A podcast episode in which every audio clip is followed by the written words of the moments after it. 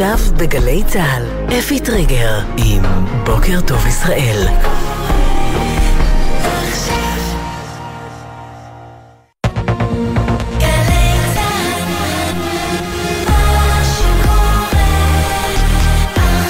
גלי צה"ל, שש בבוקר.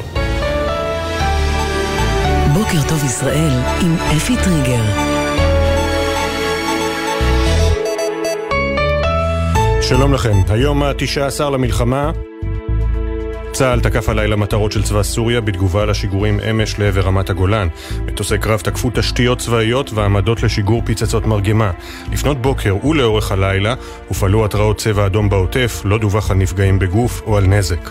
במחנה הפליטים ג'נין, כלי טיס בלתי מאויש של חיל האוויר חיסל הלילה שני מחבלים שירו לעבר לוחמי צה"ל והשליכו מטענים. הבוקר נשמר השקט באזור זיקים לאחר שהוסר החשש מחדירה ימית של מחבלים בקרבת הקיבוץ. במשך שמונה שעות הונחו אמש תושבי האזור להסתגר בבתיהם, בזמן שכוחות צה"ל חיסלו לפחות שמונה מחבלים מחוליות הקומנדו הימי של חמאס, ותקפו את פיר המנהרה בחוף הרצועה שממנו יצאו המחבלים. דובר צה"ל, תת-אלוף דניאל הגרי, אומר, נגיע עליהם בכל מקום. לוחמי זרוע הים, הקומנדו הימי, מול חופי העיר עזה בצפון עזה, זיהה חוליית מחבלים של הכוח הימי של החמאס. הם מתחבאים במנהרות מתחת לבתים שלכם, ואנחנו לא נפסיק לרדוף אותם מהאוויר, מהים וגם מהיבשה. בתוך כך, גורמים פלסטינים מדווחים על שמונה משאיות סיוע הנושאות אספקת ציוד הומניטרי שנכנסו הלילה לשטח רצועת עזה ממעבר רפיח המצרי בפעם הרביעית מתחילת המלחמה.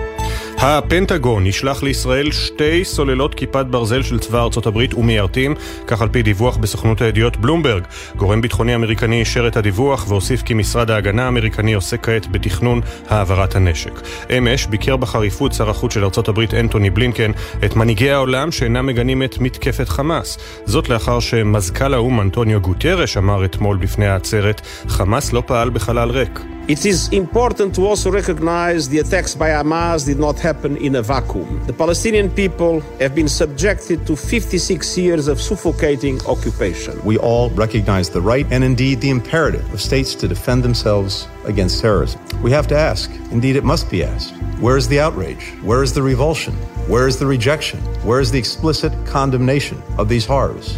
חשוב להכיר בכך שהתקפות חמאס לא קרו בוואקום, העם הפלסטיני נתון בכיבוש חונה כבר 56 שנים, אמר מזכ"ל האו"ם גוטרש. אחריו בלינקן הכריז, איפה הזעם והדחייה שלכם? איפה הגינוי של הזוועות האלה? אנחנו חייבים לחזק את זכותה של כל אומה להגן על עצמה ולמנוע מאימה שכזו לחזור על עצמה. כך שר החוץ של ארצות הברית. במהלך הלילה ניסה מזכ"ל האו"ם אה, לסגת חלקית מאמירתו השערורייתית וסיפר על פגישה שקיים עם בני משפחות החטופים והנעדרים שהגיעו אמש לבניין האו"ם. שום דבר, כתב גוטיירש, לא יכול להצדיק הרג, פגיעה וחטיפת אזרחים על ידי חמאס. אני חוזר וקורא לשחרור מיידי וללא תנאי של כל החטופים המוחזקים בעזה. סוכנות דירוג האשראי סטנדרט אנד פורס מורידה בעקבות המלחמה את תחזית הדירוג של ישראל מיציבה לשלילית. לדברי S&P, השינוי משקף בעיקר את ההרעה המשמעותית בסיכונים הגיאופוליטיים והביטחוניים שעימם מתמודדת ישראל. שתי סוכנויות דירוג אשראי גדולות נוספות, פיץ' ומודי'ס, הודיעו בשבוע שעבר שהן מכניסות את ישראל למעקב שלילי, אך לא הורידו את אופק הדירוג. הקלה בהנחיות לעורף. בתי הספר בגוש דן ובאזור ירושלים יכולים לשוב הבוקר לשגרת לימודים מלאה, לראשונה מתחילת המלחמה, לאחר שבפיקוד העורף הסירו את ההגבלות ואת החובה לשהות בקרבת מרחב מוגן. עם זאת, כמה ערים במרכז, בהן תל אביב, פתח תקווה, הרצליה, חולון ובת ים, הודיעו כי ימשיכו בכל זאת בשדרת, בשגרת לימודים מדורגת בלבד, בשל מחסור בצוות חינוכי וחשש לביטחון התלמידים והמורים. רועי גלוטמן, תלמיד י"ב מהמרכז, אומר לבוקר טוב ישראל ישראל חוששים להגיע לכיתה ללא מרחב מוגן. אתמול הודיעו לנו שהחל מיום חמישי אנחנו חוזרים ללמידה פיזית מלאה, כל השכבות ילמדו בעצם בכל יום בשבוע. זה מצב ממש אבסורד לדעתי, שבעת מלחמה ולמרות שכבר היו אזעקות באזור בית הספר שלנו, אין לנו אף מרחב מוגן להתפנות אליו. אני מפחד מאוד להגיע לבית ספר. יש להתעדכן בהנחיות המותאמות לכל יישוב ויישוב דרך הרשויות המקומיות ובאתר פיקוד העורף. ישראל במלחמה, ההזדהות בעולם הספורט לקראת המשחק בין קבוצתו הכוכב האדום בלגרד לבין רדבול זלצבורג, מאמן, המאמן הישראלי ברק בכר תקף את מועדוני הכדורגל הגדולים שלא הכירו בזוועות השבעה באוקטובר. A lot of those murder, live football, Barcelona, Real, City, football world is really disappointing, I must say. And I wonder is it all about money? Does money can buy also values and justice? רבים מהנרצחים אהבו כדורגל, אומר ברק בכר. ברצלונה, ריאל מדריד, מנצ'סטר סיטי. עולם הכדורגל אכזב אותי מאוד. אני תוהה לעצמי, האם זה הכל עניין של כסף? האם כסף יכול לקנות צדק וערכים? כך ברק בכר. והכוכב הישראלי אוסקר אה, גלוך סימן לאחר שכבש שער אמש בליגת האלופות עם אה, אצבעותיו את, המספרים, את המספר 30 כמספר הילדים החטופים בעזה. מזג האוויר תורגש עלייה קלה בטמפרטורות, בעיקר בערים ובפנים הארץ, ויהיה חם מהרגיל לעונה. בוקר טוב ישראל עם אפי טריגר. חמש דקות וחצי אחרי השעה שש, גלי צה"ל, בוקר טוב ישראל, בוקר יום רביעי, 25 באוקטובר 2023, י' במר חשוון, תשפ"ד. אנחנו פותחים את היום ה-19 ללחימה אחרי לילה מתוח בגזרות, תקיפה בסוריה, ירי לפרקים לעוטף, כולל בארבע לפנות בוקר, חילופי אש בג'נין. אנחנו איתך, כתבנו לענייני צבא וביטחון, דורון קדוש, גם עם סיכום וסיכול הניסיון החדירה בזיקים. שלום דורון. נכון, שלום אפי. אז אה, צה"ל פעל הלילה בשלוש זירות במקביל. שוב חזרנו אה, לראות איך המלחמה הזו היא מלחמה שמתנהלת בכמה זירות הרבה מאוד פעמים. אז הלילה אנחנו מדברים על סוריה, על ג'נין ועל עזה, אבל נתחיל אפי באמת עם האירוע החריג אתמול בחוף זיקים. שם כוחות של חיל הים איתרו חוליה של מחבלים שיצאה מפיר של מנהרה בחוף של רצועת עזה. הפיר של המנהרה הזה נועד למעשה להסתיר את החוליה כל הדרך שלה אל החוף עד שהיא מגיעה מגיעה ממש אל קו החוף עצמו ברצועת עזה, ומשם מנסה להיכנס למים ולחדור לתוך שטח ישראל, כי כמובן בתוך המים הרבה יותר קשה לתפוס את המחבלים. כוחות של חיל הים, בשיתוף עם חיל האוויר, תקפו את המחבלים גם כשהם היו בתוך הים קרוב לחוף עזה, וגם כשהם כבר התקרבו לחוף הישראלי, לחוף זיקים, וסיכלו את הגעתם של אותם מחבלים לחוף. אנחנו מדברים, אפי, על בערך חמישה מחבלים בחוליה הזאת. היה חשש לחדירה של חלקם ליישובים באזור אה, המועצה האזורית חוף אשקלון, אבל בסופו של דבר החשש הזה הוסר, ולתושבים, למי שעוד אה, נשאר שם, אה, אין הנחיות מיוחדות, זה האירוע בזיקים. במקביל, אפי, תקיפה של צה"ל מהאוויר בסוריה, תשתיות צבאיות של צבא סוריה ועמדות לשיגור פצצות מרגמה שהותקפו בתגובה על שיגור של שתי רקטות אתמול לעבר שטח ישראל, נפלו בשטחים פתוחים ללא נפגעים וללא נזק, ובנוסף, הלילה הזה גם אירוע במחנה הפליטים ג'נין, שוב אה, שאילץ את חיל האוויר לפעול באמצעות כלי טיס בלתי מאויש, כשזיהו חוליה גדולה של מחבלים חמושים שירו והשליכו מטענים לעבר כוחות של אה, מג"ב וסיירת חרוב שהיו שם אה, בתוך, ה, בתוך מחנה הפליטים וביצעו משם ירי. Mm-hmm. כלי טיס בלתי מאויש תקף את המחבלים, הסיר את הסכנה ואנחנו מדברים על ארבעה מחבלים שחוסלו באירוע הזה. ושים לב אפי לאיזו זירה לא הגענו, לא נגענו בלבנון, שם לא הייתה תקיפה הלילה של חיל האוויר אחרי יותר משבוע רצוף שבהם, ש, שבו כן היו תקיפות של חיל האוויר מדי לילה בלבנון, וזה מאחר שביומיים האחרונים מזהים שם איזושהי רגיעה מסוימת, נגיד את זה בעדינות. תודה, דורון. תודה. יותר משבועיים אה, לתוך הלחימה אפשר לומר בזהירות ששגרה מתוחה מתחילה לשוב בחלק מאזורי הארץ. הבוקר בגוש דן ובירושלים אפשר לחזור ללימודים מלאים ללא הגבלות, אבל כתבתנו לענייני חינוך יובל מילר, לא כל התלמידים באזורים האלה באמת ישובו לספסל הלימודים. שלום יובל. שלום אפי, לראשונה מאז פרוץ המלחמה התיר פיקוד העורף לקיים שגרת לימודים ללא הגבלות כלל באזור גוש דן ובעיר ירושלים. המשמעות היא שהוא לא מחייב יותר את מסגרות הלימודים לקיים את הלימודים בסמוך למרחב מוגן. למרות ההנחיות הללו לפחות שמונה ערים שונות בגוש דן, בהן תל אביב, פתח תקווה, הרצליה, חולון ובת ים, ימשיכו בכל זאת לקיים שגרת לימודים מדורגת בלבד ולא יחזרו לשגרה מלאה. בהודעות שפרסמו הבהירו חלק מהעיריות שבעקבות מחסור מחסור בצוותים חינוכיים, המשך הירי הרקטי וחשש לביטחונם האישי של התלמידים לא יסירו את המגבלות במלואן. בעיר ירושלים הודיעו על חזרה מלאה לשגרת הלימודים ללא הגבלות, באשר לשאר אזורי הארץ, הנחיות נותרו בעינן ואין שינוי. תודה, יובל. הדברים המקוממים, השערורייתיים, שאמר אתמול מזכ"ל האו"ם אדוניו גוטיירש, כי מתקפת חמאס לא התרחשה בחלל ריק, אחרי 56 שנות כיבוש חונק, כהגדרתו, עוררו בארץ זעם רב.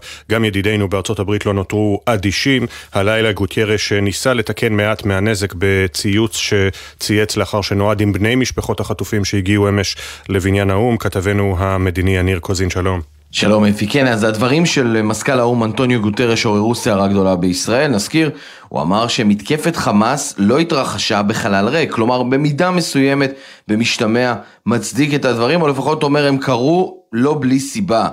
נכון שגוטרש גם אחר כך אמר שתלונותיו של העם הפלסטיני אינן מצדיקות את ההתקפות המחרידות האלה של חמאס, אבל הדברים הללו, לומר שמתקפת חמאס לא התקיימה בחלל ריק, עוררו זעם גדול כאמור בישראל, הראשון היה השגריר גלעד ארדן, שאמר שגוטרש פשוט צריך להתפטר, הוא נפגש עם המשפחות וביחד בהצהרה משותפת קראו לגוטרש להתפטר. שר החוץ אלי כהן הודיע שהוא לא ייפגש איתו עם גוטרש בכלל, ובמהלך הלילה מזכ"ל האו"ם מוציא סוג של הבהרה, כן, לדבריו.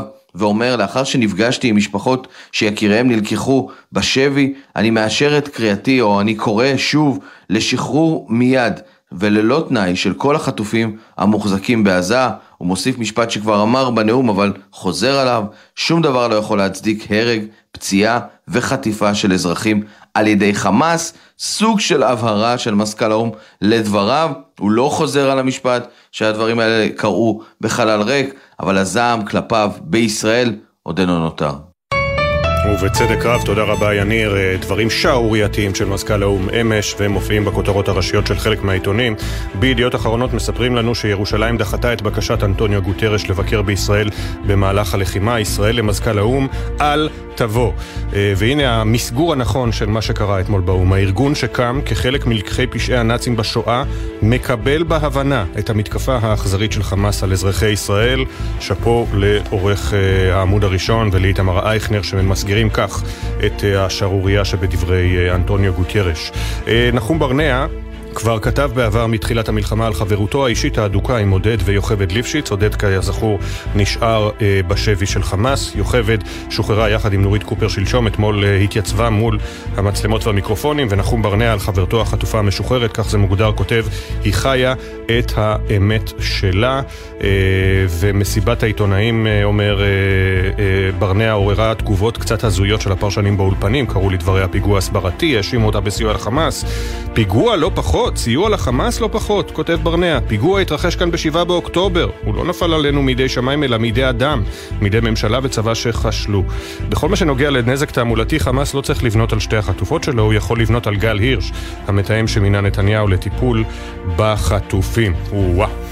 זה בידיעות אחרונות. במעריב, הכותרת הראשית, כותרת הגג, שייכת לשלמה שמיר, הסופר הוותיק שלהם בניו יורק. כתם בלתי מחיק, הוא כותב על אה, דברי אנטוניו גוטיירש אתמול אה, באו"ם, וצודק במאה אחוזים. חרפת האו"ם זו הכותרת שמתחת, עם תמונה גדולה של אה, גוטיירש.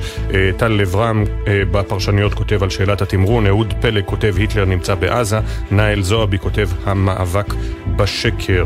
אלי כהן השמיע מעל בימת האו"ם את הקלטת המחבל, אבא, הרגתי עשרה יהודים, תהיה גאה בי.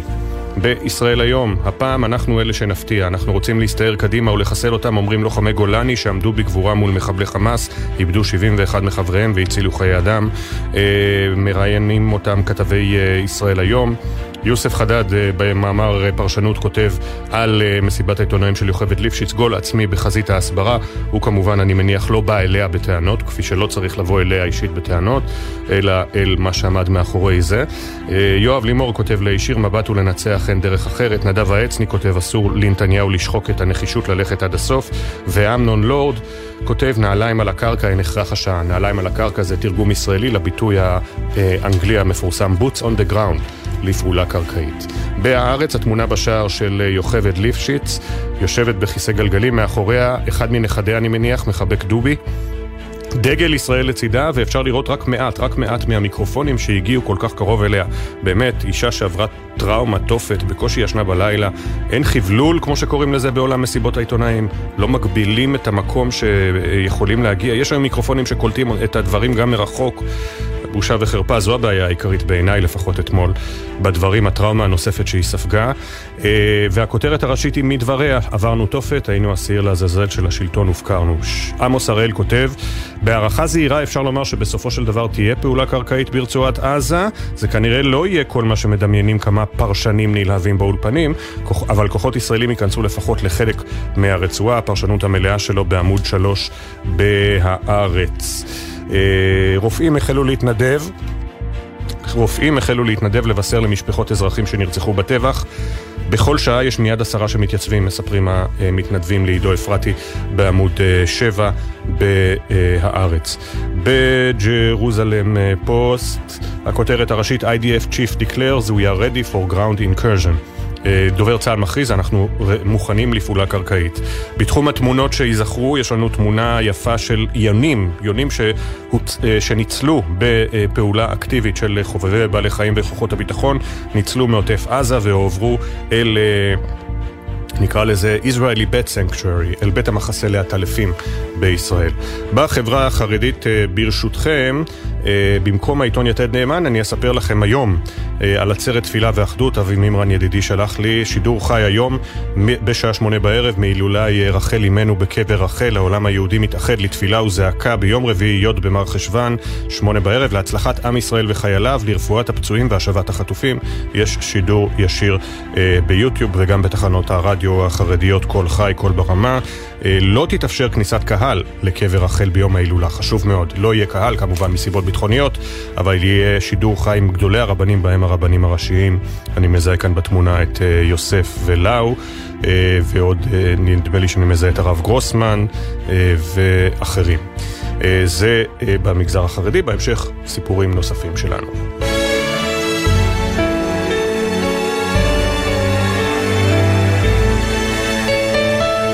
יש מי שחווה בימים אלה לראשונה מצוקה נפשית בעקבות הזוועות, וגם מי שטראומות העבר צפות אצלו מעל לפני השטח בעקבות המתרחש. עלייה, ללא ספק, מאז 7 באוקטובר בפניות למוקדי הסיוע הנפשי ברחבי הארץ. שירה שפי, כתבתנו, בין הפונים לא מעט ילדים ונוער. שלום שירה. שלום אפי. מאחורי קווי החזית מיליוני אזרחים ישראלים מתמודדים מעל שבועיים עם ההשפעות הנפשיות של המלחמה. מדינה בחרדה, לפי עמותת ער"ן, לא תהיה הגדרה מוגזמת. באותה שבת של פרוץ המלחמה מנו מתנדבי המוקד כמעט אלפיים שיחות נכנסות, שיא של השנים האחרונות. אך מאז, מדווחים לנו במוקד הסיוע הנפשי, העלייה המשיכה, ומדובר בגידול של מאות אחוזים.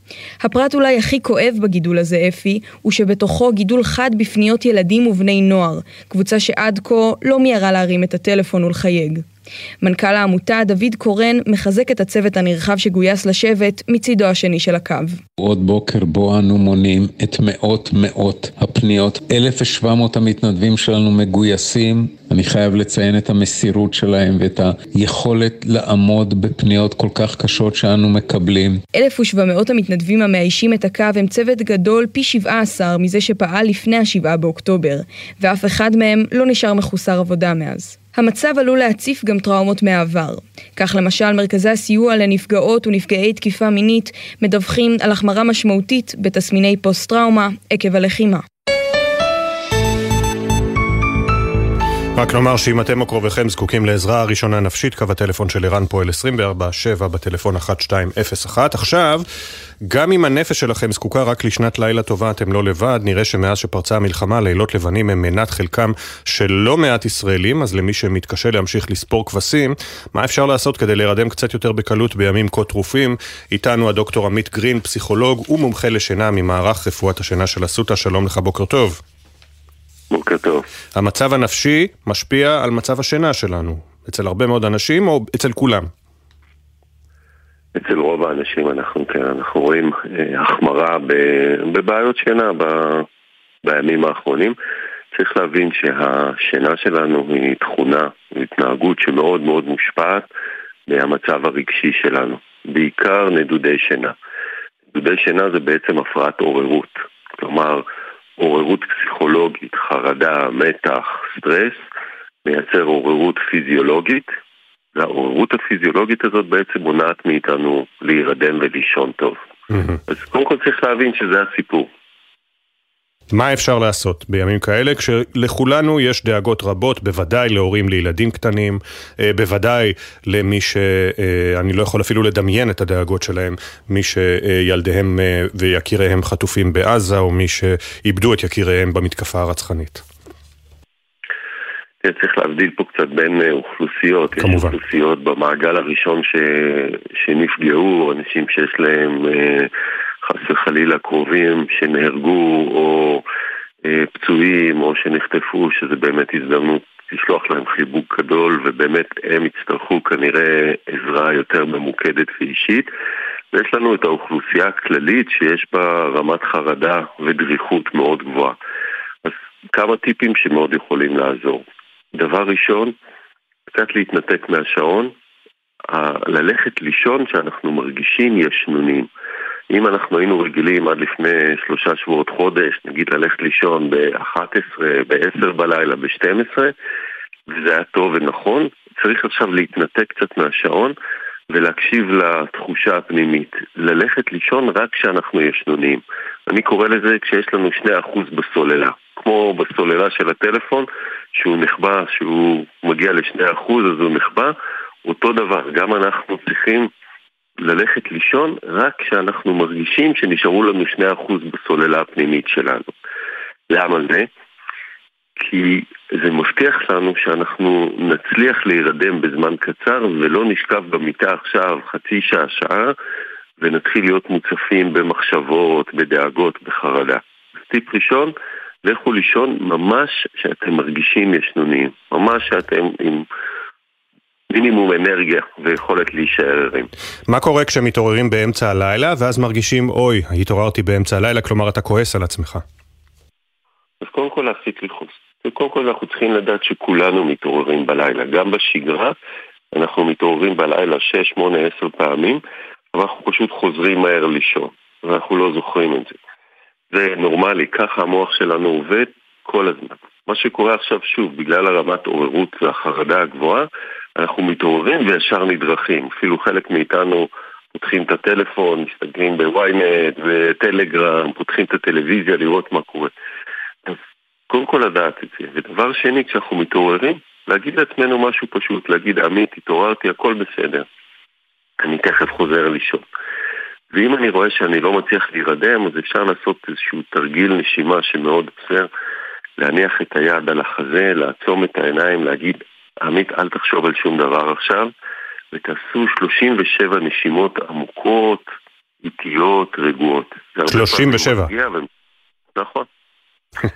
ודבר אחרון, אם אתם רואים שעברו 30 דקות, 40 דקות ולא נרדמתם, לא להתעקש. לא להילחם ולהגיד אני חייב לישון, אני חייב לישון.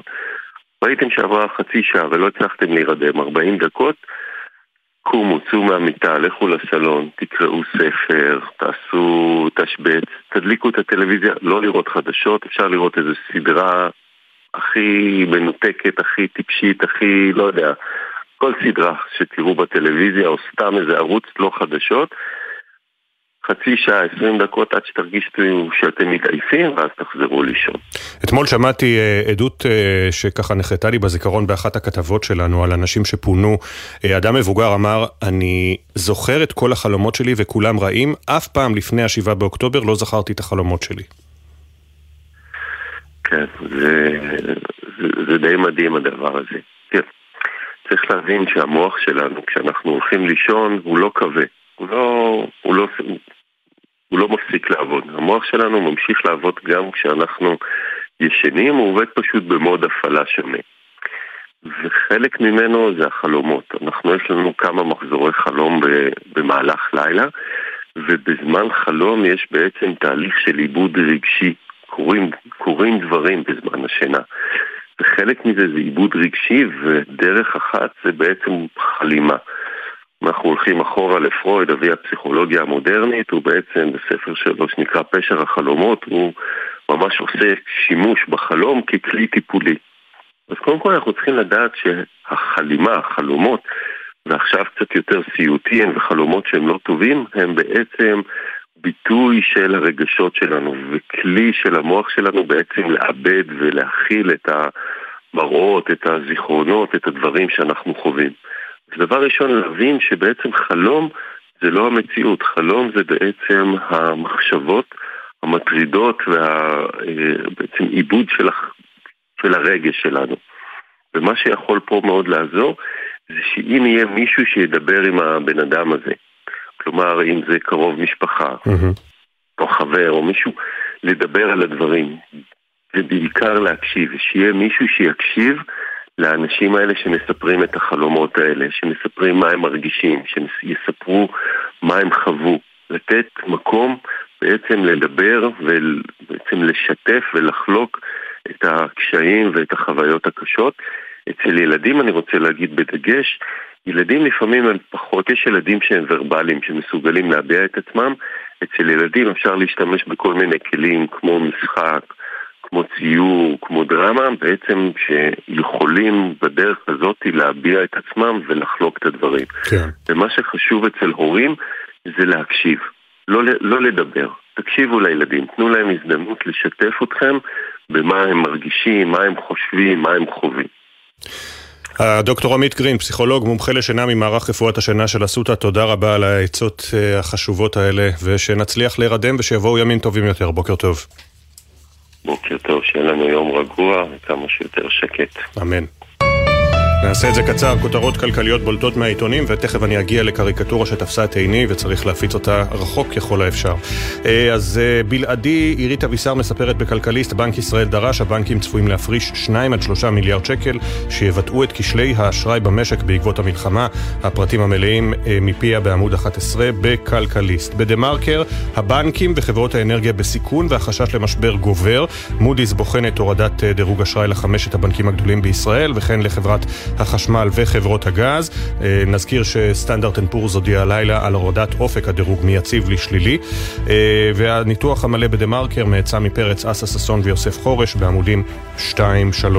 בגלובס, מניות הבנקים צנחו בכ-20%, המשקיעים הזרים בורחים מהבנקים, מנתח רועי ויינברגר, ואסף גלעד עם כתבה מעניינת איך מתמודדות ענקיות הטכנולוגיה עם התבטאויות עובדים נגד ישראל. זה קורה בעמוד 8. כבר כמה ימים שלא בדקתי את הציטוט היומי, לפעמים הוא מביא לנו נחמה בימים כאלה, אז הנה הבוקר צ'ארלס דיקנס, אה, לא מביא נחמה, אבל מביא אולי הבנה. ללב האנושי יש מיתרים שמוטב לא לגרום להם לרעוד. ללב האנושי יש מיתרים שמוטב לא לגרום להם לרעוד, צ'ארלס דיקנס. אה, עוד סיפור על ההזדהות איתנו בהוליווד, אירון סורקין, אה, הכותב, הבמאי, הכותב, המחזאי, האיש שמאחורי סדרות כמו הבית הלבן וחדר החדשות, בית הלבן West Wing באנגלית, הודיע הלילה שהוא עוזב את אה, סוכנות האומנים שמייצגת אותו, CAA, ועובר לוויליאם מוריס אנדבר, WME. למה? כי הסוכנת שייצגה אותו ב-CAA הודיעה, העלתה פוסטים שתמכו במחבלי חמאס וקראה לקרוא, ופוסטים שקראו לקרוא לכנות את חיילי צה"ל פושעי מלחמה. היא עשתה בעיקר repost לדברים הללו, אה, היא אחר כך התנצלה, אבל אה, אה, גם הבוסים שלה בסוכנות הודיעו שהם בודקים את הנושא הזה, וגם ארון סורקין, שמכניס הרבה מאוד כסף לכל סוכן שלו, הפסיק את עבודתו איתה. ושימו לב לקריקטורה של אורי פינק הבוקר במעריב, פעיל חמאס רעול פנים, בכיס אחד של האפוד, אדולף היטלר מצדיע במועל יד, בכיס שני, אישה צעירה, כנראה סטודנטית, עם השלט I stand with Gaza, לא צריך להוסיף מילים, רק להפיץ את זה בכל מקום. אורי פינק הבוקר במעריב, יוצאים לכמה הודעות, הודעות ומיד חוזרים, בוקר טוב ישראל.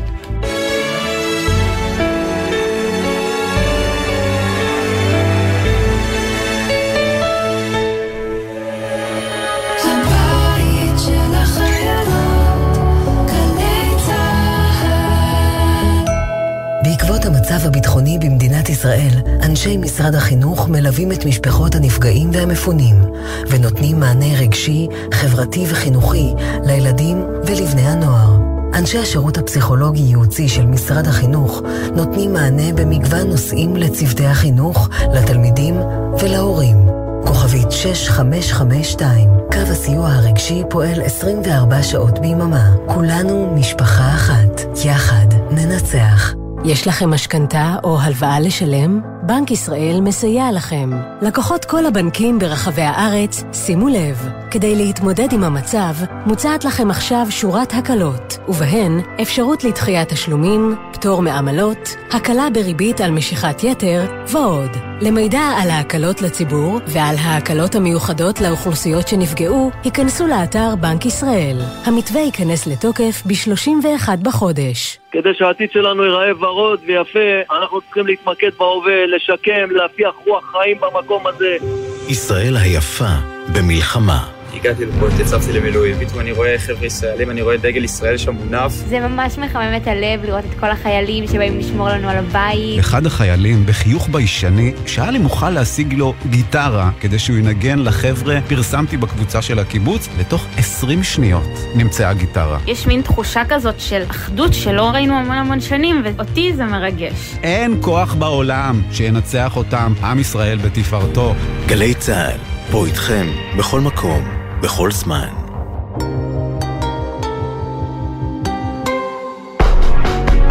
עכשיו בגלי צה"ל, אפי טריגר עם בוקר טוב ישראל. שש ושלושים בדיוק הכותרות. היום ה-19 למלחמה צה"ל תקף הלילה מטרות של צבא סוריה בתגובה על השיגורים אמש לעבר רמת הגולן. מטוסי קרב תקפו תשתיות צבאיות ועמדות לשיגור פצצות מרגמה. לפנות בוקר ולאורך הלילה הופעלו התרעות צבע אדום בעוטף. לא דווח על נפגעים בגוף או על נזק. במחנה הפליטים ג'נין, כלי טיס בלתי מאויש של חיל האוויר חיסל הלילה שני מחבלים שירו לעבר לוחמי צה"ל והשליכו מטענים. הבוקר נשמר השקט באזור זיקים לאחר שהוסר החשש לחדירה הימית של מחבלים בקרבת הקיבוץ. בחוץ במשך שמונה שעות הונחו אמש תושבי האזור להסתגר בבתיהם, בזמן שכוחות צה"ל חיסלו לפחות חמישה מחבלים מחוליות הקומנדו הימי של חמאס. נמשכות ההכנות לתמרון הקרקעי, רשת CNN טוענת הלילה כי יועצים צבאיים של ארה"ב דוחפים את ישראל להימנע מכניסה קרקעית לרצועה בעקבות הלקחים ממלחמתם בעיראק שהסתיימה רק ב-2011. הלילה דווח עוד כי אה, ארה"ב תספק לישראל שתי סוללות כיפת ברזל של צבא ארה"ב יחד עם חיילים שמפעילים אותן. ובתוך כך, סגן אלוף תומר גרינברג, מפקד גדוד 13 של חטיבת גולני שספג אבדות רבות, אומר הבוקר נמשיך להילחם וננצח. אני מרגיש באמת בלב שיש לנו עוד 41 לוחמים גיבורים שלוחמים עלינו מלמעלה. וכשתיגמר המלחמה, מתי שהיא תיגמר, וזה יהיה בניצחון גדול, זה יהיה בתבוסה לאויב, אנחנו נלך גם לבתי העלמין וגם למשפחות השכולות, לחבק אותם. מיד בבוקר טוב ישראל נשוחח עם מפקד טייסת כטמ"ם בחיל האוויר. סעודיה ירתה את אחד הטילים שנורו מתימן לעבר ישראל בשבוע שעבר, כך מדווח הלילה עיתון וול סטריט ג'ורנל. כזכור, יתר השיגורים שבוצעו על ידי החות'ים הפרו-איראנים יורטו בידי צבא ארצות הברית. אמש, שר החוץ של ארצות הברית אנטוני בלינקן ביקר בחריפות את מנהיגי העולם שאינם מגנים את מתקפת חמאס, זאת לאחר שמזכ"ל האו"ם גוטיירש הכריז, חמאס לא פעל בוואקום. It is important to also recognize the attacks by Hamas did not happen in a vacuum. The Palestinian people have been subjected to 56 years of suffocating occupation. We all recognize the right and indeed the imperative of states to defend themselves against terrorism. We have to ask, indeed it must be asked, where is the outrage? Where is the revulsion? Where is the rejection? Where is the explicit condemnation of these horrors? חשוב להכיר בכך שהתקפות חמאס לא קרו בחלל ריק. העם הפלסטיני נתון בכיבוש חונה כבר 56 שנה, אמר מזכ"ל האו"ם גוטרש. בלינקן הכריז אחריו, איפה הזעם והדחייה שלכם? איפה הגינוי של הזוועות האלה? חייבים לחזק את זכותה של כל אומה להגן על עצמה, ולמנוע מאימה שכזו לחזור על עצמה. בהמשך הלילה ניסה מזכ"ל האו"ם אה, לסגת חלקית מאמירתו, אבל לא התנצל. אה, הוא צייץ בטוויטר לאחר פגישתו עם משפחות החטופים והנעדרים שהגיעו לבניין האו"ם, ואמר שום דבר לא יכול להצדיק הרג, פציעה וחטיפת אזרחים על ידי חמאס, אני חוזר וקורא לשחרור מיידי וללא תנאי של כל החטופים בעזה. לפי שעה אין עדכוני תנועה לנהגים מגלגלצ, מזג האוויר עלייה קלה בטמפרטורות, בעיקר בערים ובפנים הארץ, ויהיה חם מהרגיל לעונה. כשהתותחים רועמים, המוזות לא בהכרח שותקות, תהליך הריפוי אמנם נמצא בחיתוליו והטראומה עדיין נתקן איתנו, אך יש מי שכבר משתמשים באומנות כדי לנסות להחלים, ולא פחות חשוב מכך לספר את הסיפור. נדב משאלי, מנהל הסינמטק באופקים ויוצר קולנוע, נחשף לזוועות שביצלו מחבלי חמאס ברחובות, בקרב שנמשך יומיים ובו נרצחו עשרות מתושבי אופקים. אורי קספרי, כתב התרבות, שמע מנדב על המיזם מחדש שלו, תיעוד מצולם של המשפחות האבלות. אני אגיד לכם, זה לא פשוט, זה לא קל, גידלתי אותם לבד. זאת אישית צ'אנה, אמו של ישראל צ'אנה, זיכרונו לברכה, בן השלושים שנרצח ביום הולדתו כשלחם להגן על אופקים. אני חד-הורית, בגיל קטן התגרשתי. שמתי אותם, גידלתי אותם לבד. כל החיים שלי רק עשיתי לילדים שלי. אבל עכשיו קיבלתי רק תמונה, נשאר לי רק תמונה. נדב משאלי, מנהל הסינמטק באופקים, לא היה שם בימי הקרב על העיר שאיבדה את טובי בניה ובנותיה. אבל כששב אליה, פגש את התושבים כמו שלא היו מעולם. משאלי שגדל וגר באופקים שנים רבות, שמע את סיפורי הזוועות מחבריו, שכניו וקרוביו. את הרעיון לתעד את האבלים נתן לו אחיו של אריאל ביליה, זיכרונו לברכה, שנרצח כשהציל את משפחתו מהתופת. הייתי בלוויה, וממש כמה ימים אה, אחרי פונה אליי אחיו של אריאל, טל, וסוג של אה, נותן לי איזה מין אה, הערה כזו על צו השעה. הוא יודע שאני קולנוען, ובדרך כלל אני עושה סרטים עלילתיים, והוא נותן לי איזושהי דחיפה כזאת לעשות, להעז, לגעת במצלמה, להוציא אותה מהתיק. זה היה מהלך דרמטי ומורכב בשבילי, לבוא אל משפחות שכולות, משפחות שאיבדו את היקרים שלהם, ולכוון אליהם מצלמה זה לא פשוט. משאלי החל לצלם ולתעד משפחות רבות, במטרה להנציח את סיפורי הנופלים והנרצחים. למרות הקושי, הוא מאמין שכתושב העיר, יש לו נקודת מבט ייחודית. מי אם לא אנחנו יכולים לספר את הסיפור מבפנים? זה שונה כשמישהו בא מבחוץ ומתעד את אופקים. זה בדרך כלל לא עובד, זה לא אותנטי. פה יש לי איזושהי מחויבות ואיזה חרדת קודש לתיעוד הזה, שהוא חלק מההיסטוריה של העיר שלי, וזה משהו שהוא... יש לו חשיבות מאוד מאוד גדולה בעיניי. ויש שמות ומשפחות שהרגישו אפילו קרובים יותר. סמל ראשון נדב ביטון, זיכרונו לברכה, עבד אצל מישלי כנער בסינמטק באופקים. הכרתי בחור פשוט חמד, מקסים, וזה כל כך קרוב אליך פתאום. הרגשתי שראיתי איזשהו אייטם בתקשורת עליהם, ולא באמת כאילו נתנו שם איזשהו מרחב לסיפור. ורציתי להגיע ובאמת להקשיב ולשמוע, כי שמעתי על סיפור הגבורה שלהם, של הבן, נדב. כך הוא הגיע, מישלי עם המצלמה שלו למוטי וחדווה ביטון, הוריו של הנער שהכיר מהעבודה המשותפת בקולנוע. קמתי בבוקר, אני רואה שהילד לא נמצא, איפה הילד? הרמתי אליו טלפון, הוא אומר לי, אבא, אני לא יכול לדבר בטלפון. הוא אומר לי, יש פה יריות מכל כיוונים, יש פה מחבלים. הוא אמר לי, יש מסביבי שישה ילדים הרוגים. והוא כל הזמן כותב לי, אבא, תשמור על עצמך, תשמור על אימא, תשמור על הילדים, תשמור על האחים שלי, תדאג שיהיה להם רק טוב. הוא כבר אמר את המילים שלו, נראה לי. מאז שבעה באוקטובר מסתובב נדב משאלי עם מצלמה שלופה בין שורדי אופקים. אוסף עדויות על החיים שנגדעו, מספר את סיפוריהם של המתים, ודרכם אולי גם את סיפוריהם של החיים.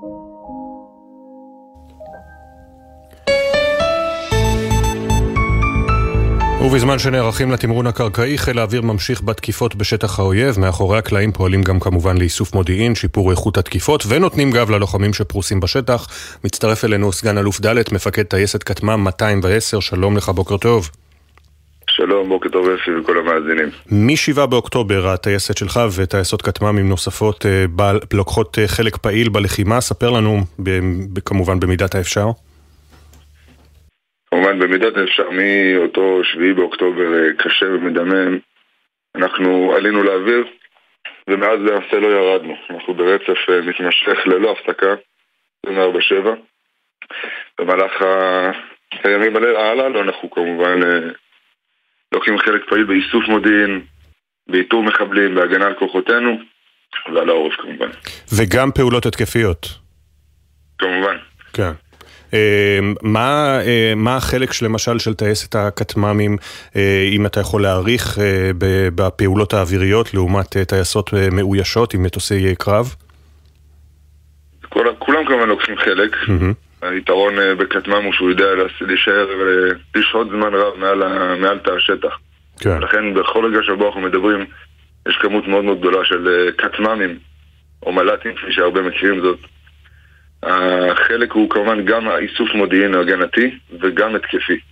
אז אנחנו עוסקים מתחילת המלחמה, וכמובן נמשיך עד שנידרש, בהשמדת אוהב בתקיפתו מהאוויר, וכמובן בווידוא שהכוחות הקרקעיים מקבלים את המענה הכי טוב שהם יכולים כדי שלא ייפגעו. תכף נדבר על התמרון הקרקעי שמתי שהוא יגיע כנראה, אבל קודם באמת מה אתה יכול לספר לנו על הזיק, על הכלי הטיס המאויש מרחוק, כטמ"ם? זיק אה, גם אה, פורסם, זה, אה, בעצם יש לו גם יכולות תקיפה, בעצם יכול להיות גם אוסף וגם תוקף, הוא גם אוסף מודיעין וגם מאפשר תקיפות מאוד אפקטיביות, כירורגיות עד כמה שניתן מהאוויר. אני יכול להגיד שגם ב- בימים הראשונים בהם אה, האויב היה בשטחנו, וגם עכשיו, כאשר האויב עוד מנסה, גם בזירה הצפונית וגם בדרומית, הוא פוגש את אותם זיקים ואת אותם כטמ"מים ואותם גם מטוסים מאוישים שמחכים לו ותוקפים אותו ברגע שהם רק יכולים. ומה יהיה באמת התפקיד שלו כשתתבצע, כשמתבצעת פעולה קרקעית, אם וכאשר? הרעיון המבצעי הוא בעצם ליווי אווירי מתמיד לכל כוח שפוגש אויב קרקעית.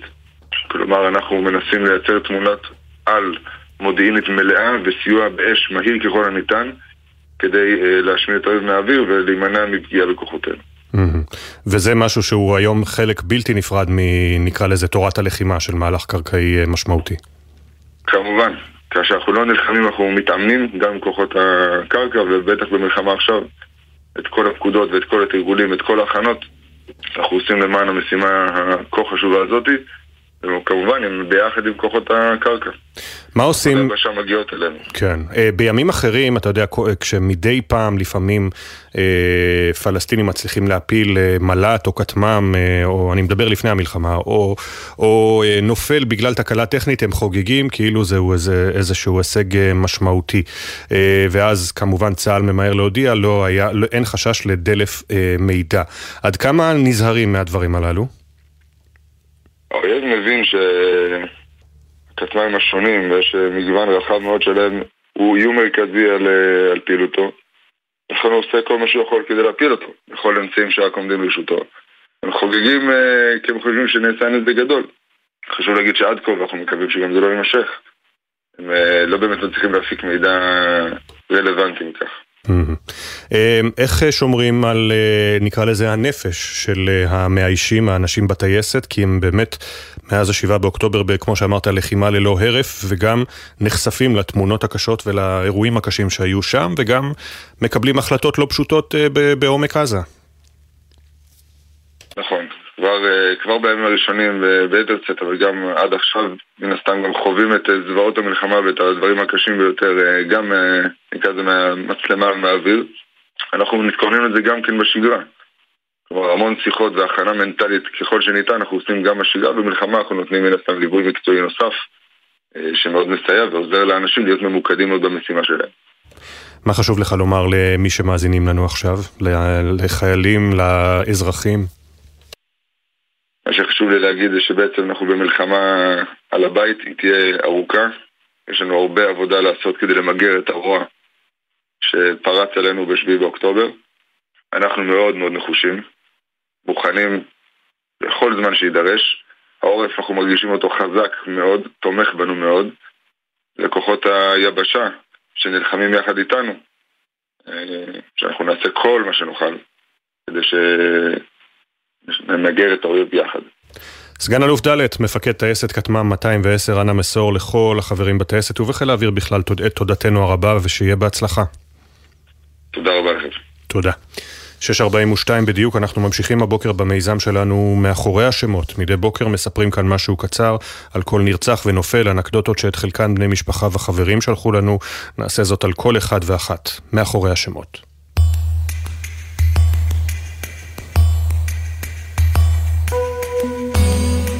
נעמי שטרית אזולאי וקובי פריאנטה, חברים בקבוצת ריצה משדרות, נרצחו כשיצאו יחד לריצת בוקר ב-7 באוקטובר. נעמי, בת 52, התאהבה בספורט רק בבגרותה והפכה למאמנת כושר. היא הייתה תחרותית, לוחמת אמיתית, אבל ידעה גם לשמוח בהצלחות של אחרים. קובי אהב מאוד את הארץ, ובתמונת הפרופיל שלו ברשתות תתנוסס לעד דמותו מניפה דגל כחול לבן באתר הנצחה בעוטף, לצד תמונתו חוצה את קו הסיום בתחרות איש הברזל. חבר נוסף בקבוצת הריצה משדרות היה ליאור ויצמן, שנרצח כשיצא לרכיבת אופניים באותו הבוקר. ליאור היה עורך סאונד וחתום על פסקולים רבים במסך הקטן והגדול. מספרים שהיה לו חיוך חם, תיאבון בריא, וגם אהבה לסוכריות גומי. רב טוראי שיר ביטון, בת 19 מאשדוד, הייתה חובשת בחטיבה הצפונית. שיר התנדבה במגן דוד אדום ארבע שנים, חלמה לשרת כחובשת קדמית שמסייעת לחיילים פצועים בשטח, ואכן הגשימה את חלומה כששובצה לתפקיד בסוף קורס החובשים. מאיה פודר, בת 25 אה, מזיכרון יעקב, נרצחה במסיבה ברעים. מאיה הייתה אמורה להתחיל את השנה השנייה בלימודי קולנוע וטלוויזיה במגמת הפקה. חבריה מספרים שהבית של מאיה תמיד היה פתוח, ובכל ערב נהגה לארח, גם אם הייתה עייפה או עצבנית. סמל רותם דושי, בן 20 משמשית, היה לוחם בחטיבת הצנחנים. רותם היה אוהד שרוף של מכבי תל אביב, דאג להגיע לכל משחק ולתת את הטון מהיציע. גם למסעות בצבא לא נהג לצאת ללא צעיף צהוב כחול. אופיר ליבשטיין, ראש המועצה האזורית שער הנגב, נהרג בקרבות בכפר עזה. כבר בצעירותו אופיר היה מנהיג, ניהל והקים מיזמים עסקיים ועבד בכמה עבודות במקביל. בשישי, ערב המתקפה, הוא עוד איחל בברכת חג שמח, יחד נמשיך לעשות טוב למען עתיד שער הנגב. יומיים אחרי שהובא למנוחות, נטמן לצידו בנו ניצן, בן 19, שנרצח גם הוא בטבח בקיבוץ וזוהה בשבוע שעבר. המדריך שלו מעמותת נירים לנוער במצוקה ספד לו: היית נער מיוחד, כזה שתמיד מרגיש יותר מדי בנוח בחדר הסגל, יודע להיות חבר, לשבת לשיחות ברומו של עולם, ושנייה אחר כך להתווכח על כדורגל או ציון בבית הספר. עמיתי בן צבי נרצח בביתו בניר עוז. את עמיתי יכולתם לזהות לפי כובע הלבד רחב השוליים שלא הוריד מהראש, ובעיקר ההגה שאחז תמיד בידיו. אומרים שעמיתי היה נהג בכל רמ"ח איבריו, על משאית כבדה מכוניות, אפילו על קלנועית. רועי מונדר נרצח בביתו בניר עוז. רועי, שכונה רויו, היה אוהד ליברפול מושבע ונסע אחר הקבוצה לאן שיכול היה. באחרונה אימץ תחביב חדש, צילום. בני הזוג יהונתן קן דרור ויעל רוזמן נרצחו במסיבה ברעים. יהונתן ג'וני היה סטודנט למינהל עסקים. בילדותו הכי אהב לאכול מלאווח עם שוקולד ושקדי מרק. יעל הייתה תקציבאית מבריקה. בזמן הלימודים אולי העדיפה לשמור על שקט בכיתה, אבל את רחבת הריקודים תמיד מילאה באנרגיות. הדוקטור סרגי גרדסקול ואשתו, הדוקטור ויקטוריה גרדסקול, בני 81, נרצחו בביתם באופקים. סרגי פיזיקאי וויקטוריה מתמטיקאית עלו ארצה מחרקוב בשנות התשעים. הם תכננו לפני כשנתיים לחזור לאוקראינה, אבל חשבו שיהיה בטוח יותר להישאר בישראל עד סוף המלחמה מול רוסיה. יהודית יצחקי נרצחה בביתה בקיבוץ בארי. סבתא יהודית כונתה גם דיוטי יהודית, כי תמיד חזרה מטיולים עם שקיות עמוסות בכל טוב. היא הייתה מומחית לגרידות, גירודים בגב לנכדים. רב סרן רועי צ'אפל, בן 25 מזיכרון יעקב, היה מפקד פלוגה בסיירת הנחל. החברים מספרים שכל מפגש עם רועי צריך היה לכלול אוכל ואלכוהול. הוא חיכה להתחלה החדשה של אחרי השחרור, ובעיקר להגשים את החלום הגדול ביותר שלו, טיול עם בת זוגו בניו זילנד. רם סלע, בן 32, עבד במסיבה ברעים. רם, שכונה נשר, התנסה לגובה מטר תשעים וחמישה, ולראשו רעמת טלטלים ענקית. הוא היה הטלפון הראשון של כל מי שרצה להרים הפקה, ויכול בקלות לפתוח את הבוקר עם חצי ליטר בירת פאולנר. עדנה מלקמו, בת 45 מאופקים, נרצחה בדרכה חזרה מעבודתה כמטפלת בכפר השיקומי עדי נגב, נחלת ערן, ודאגה תמיד לטפח את הדיירות מבפנים וגם מבחוץ. סמל ראשון אילי גמזו, בן 20 מאשדוד, היה מפקד כיתה בבאח צנחנים ונפל בקרבות בשדרות. המשפט שאימץ כמוטו לחיים היה חייכו, כי חיוך זה שמחה, ושמחה זה הכוח להמשיך. יונת אור, בת 51, נרצחה בביתה בקיבוץ בארי. יונת הייתה המוח, הידיים והלב מאחורי עיונה, חנות הרהיטים שהקימה בשטח הנגרייה של אביה. בנגרייה הקסומה שלה עיצבה אין ספור רהיטים, ובכל אחד הטביעה את החותם הייחודי שלה. סגן רועי נהרי, בן 23 ממושב אורה, היה מפקד מחלקה בגדוד 202 בצנחנים. רועי היה כדורסלן מצטיין, ואף שנפצע התעקש להתגייס לצנחנים.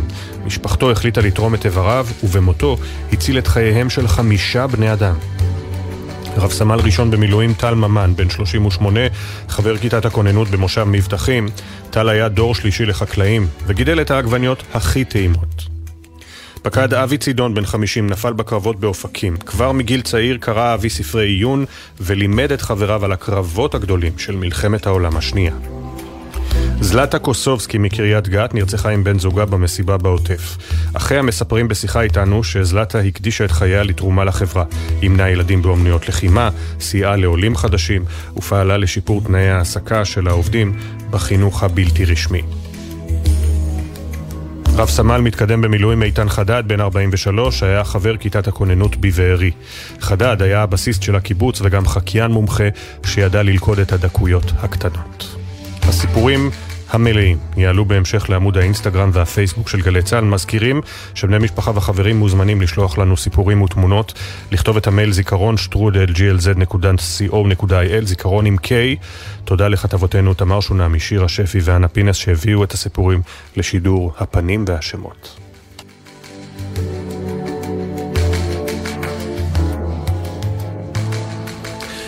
מעיון אה, חצי מקרי באתרי חדשות וברשתות אה, חדשות ברחבי העולם, אי אפשר שלא אה, להתרשם מהמגמה המדאיגה. הסיפורים הישראלים נדחקים הצידה לטובת התמונות מעזה. ואנחנו תוהים מדוע ההסברה בישראל לא כל כך מצליחה לעומת ההסברה הפרו-פלסטינית. איתנו שניים, לאה לנדמן, מומחית לדיפלומטיה וגיאופוליטיקה, שלום לך, בוקר טוב. בוקר טוב. ואליאב בטיטו, ראש מטה ההסברה האזרחית, שלום אליאב, בוקר טוב. בוקר טוב. Uh, לאה, uh, בואי נדבר על המצב כרגע, שבאמת הזוועות האדירות נדחקו הצידה לעמודים הפנימיים, גם של העיתונים שהציגו אותן בתחילת המלחמה. זו התפתחות טבעית, או שאפשר היה אולי לנסות שזה יהיה אחרת? לא, זאת התפתחות uh, טבעית. Uh, במובן הזה שאחרי uh, שבועיים וחצי, אה, אנחנו כבר חדשות אה, פחות טריות, והחדשות הטריות הן מה שקורה בעזה. 5,000 הרוגים, אה, מפנים את התושבים, זאת אומרת, פלוס הקולניות והמספרים של תומכי, תומכי עזה. אז ההתפתחות היא מאוד טבעית, יש שלבים בהסברה. אנחנו פשוט לא רגילים לזה, כי אנחנו רגילים לכל מיני מבצעים שאתה עושה הסברה, אתה מפסיד בהסברה, ואז אתה אומר למה הפסדתי בהסברה.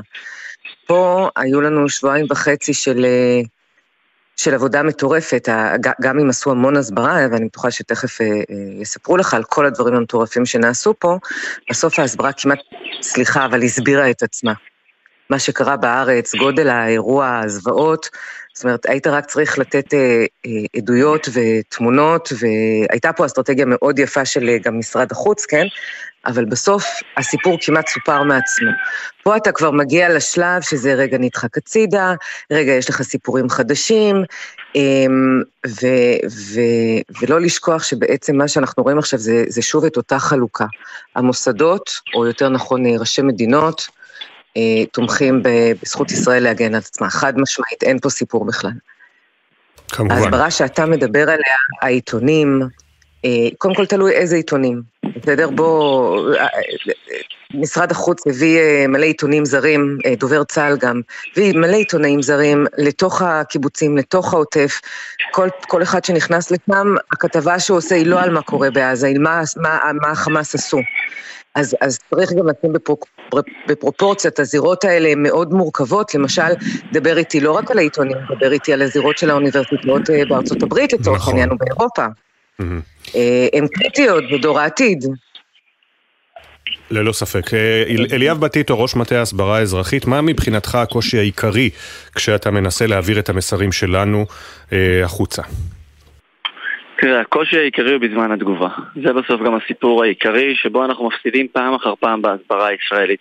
ניקח לדוגמה את האירוע שקרה בבית החולים בעזה. חמאס הוציא הודעה, ישראל הפציצה את בית החולים. לקח לנו כמה שעות טובות עד שהודענו בתקשורת שזה לא אנחנו, שזה לא ישראל הפציצה. עכשיו, הכמה שעות הללו בתודעה, וכשאנחנו מדברים פה על הסברה, הן קריטיות. כי בהתחלה ישראל הייתה נחה לה על זרי הדפנה, אומרת אוקיי, עכשיו העולם איתנו, רואים תמונות נורא קשות, רואים את מתקפת הטרור, אי אפשר לעמוד מנגד.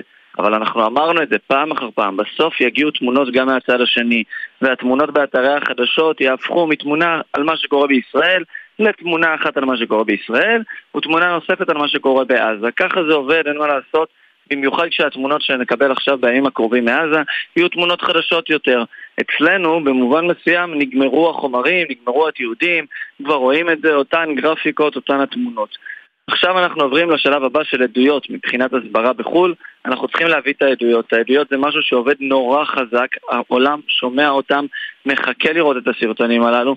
אני דיברתי עם אה, סטודנטים שמובילים כל מיני אה, תאים יהודיים בתוך קמפוסים בחו"ל, והם אומרים, תשמע, את התמונות, את הסרטונים כבר הראינו. עכשיו אנחנו עוברים לשלב הבא שמראים את העדויות, והעדויות זה משהו שהוא בוער. כי זה משהו שמזכיר לאנשים פתאום עדויות של שואה, עדויות של אירועים טרור אחרים ברחבי העולם, וזה מרגש אותם יותר.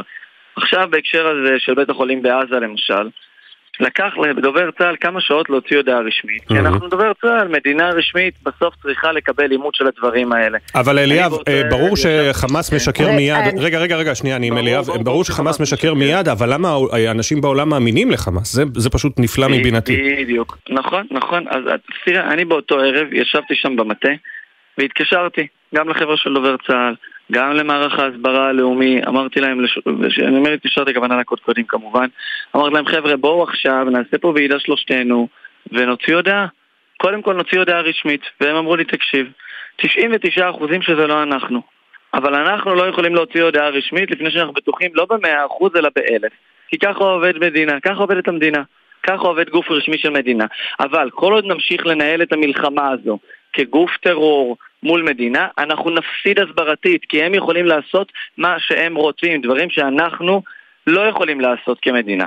אבל בשביל זה הקמנו כאן את מטה ההסברה האזרחי, כי אני כגוף אזרחי יכול לערער במובן מסוים את האמינות שלי. כמובן, אני אשתמש בזה בחוכמה, כמובן, אני לא אתחיל להפיץ פייק ניוז ודברים כאלה, ברור. אבל כשיגידו לי 99% שזה לא אנחנו, אני משגר, חבר'ה, זה לא מדינת ישראל. לי אין את הזמן הזה בהסברה, כי לחכות חמש שעות זה זמן שבו אנחנו מגיעים ליותר מדי אנשים שהיו ניטרלים, ועכשיו הם כבר ממש ממש ממש לא ניטרלים. הם קיבלו את הדעה שלהם, הם החליטו באיזה צד הם. לאה, אה, אם אנחנו מסתכלים למשל על מה שקרה אתמול בבית החולים איכילוב, אה, מסיבת העיתונאים של יוכבד ליפשיץ, אני אגב אישית מתבייש בשם כל האנשים שבאו אליה בטענות, תתביישו לכם, אבל אה, בכל זאת היה שם אירוע קצת לא, לא פשוט, גם קודם כל בעיקר מבחינתה, אחרי טראומות שהיא עברה, וגם העליהום הזה של אוי איזה נזק היא עשתה לנו, מה קרה, עם כל הכבוד. אני, אני, אני איתך, אני שנייה רוצה לחזור למה שאליאב אמר, כי, כי כן חשוב להבהיר שיש כמה רמות בהסברה. טוב עשתה ישראל שהיא לא מודיעה רשמית מי אחראי כשהיא לא בדקה. וטוב שאליאב יכול כבר להוציא חומרים לפני. אל תשכחו שיש גם עניין של, אה, של מספרים, אנחנו לא ננצח במספרים בדעת קהל, יש מזרח תיכון עם אה, עשרות אה, מאות מיליוני אה, מוסלמים שתומכים בו, זה, וגם באירופה. אז זה עניין של מספרים. מה שמעניין בשיחה, ואליאב, זאת בעיניי אה, מה שצריך לבדוק עכשיו בהסברה, זה למה היה כל כך קל להאמין לחמאס. עזוב את זה שאנחנו, זה מעצבן אותנו נכון, והכול. נכון. הרשמיות של זה, הרשמיות של זה, מה שזה אומר, זה לא אומר אבל שחמאס הוא הבעיה, זה אומר שלנו יש בעיה כי לא מאמינים לנו. עכשיו זה הגיוני נכון. כי באונליין לא יאמינו תמיד פחות לדובר צה"ל למדינה. בשביל זה אליאב יכול להיכנס לאזורים האלה. עכשיו לגבי איכילו ולגבי אה, אה, יוכבת ליפשיץ, אני לא מבינה מאיפה העליהום, זה כאילו אנחנו מנסים, אנחנו רוצים שיהיו לנו אה, חטופים משוחררים לפי איזה פרופיל, לא, תתכבד המדינה במקום לעשות צנזורה, להחליט איך היא מסבירה את הסיפור. הרי יש פה סיפור הסברתי, הכי בציניות, כן? אה, אה, בסוף ברור שחמאס מחזיקים, מחזיקים אוכל, מביאים רופאים, הם צריכים את החטופים האלה בחיים. זה נכס בשבילם, ברור שהם יטפלו בהם סביר. ומעבר לזה, ומעבר לזה, ומעבר לזה, יש פה גם עניין ש... היא הייתה שבועיים אה, אה, בשבי, אלא אם כן מחליטים שאף אחד לא מדבר, המדינה לא תתחיל להגיד מה אומרים, מה לא, וחוץ מזה שאם זה לא אורגני ולא טבעי, אף אחד לא יאמין לה, להפך, זה מדהים מה, מה האישה הזאת יכולה אה, אה, להשיג אם אנחנו מדברים אפילו ברמה הסברתית. אז סתם יצא איזה עליהום, ובעיניי זו פשוט הבנה לא נכונה של מה עובד ומה לא עובד.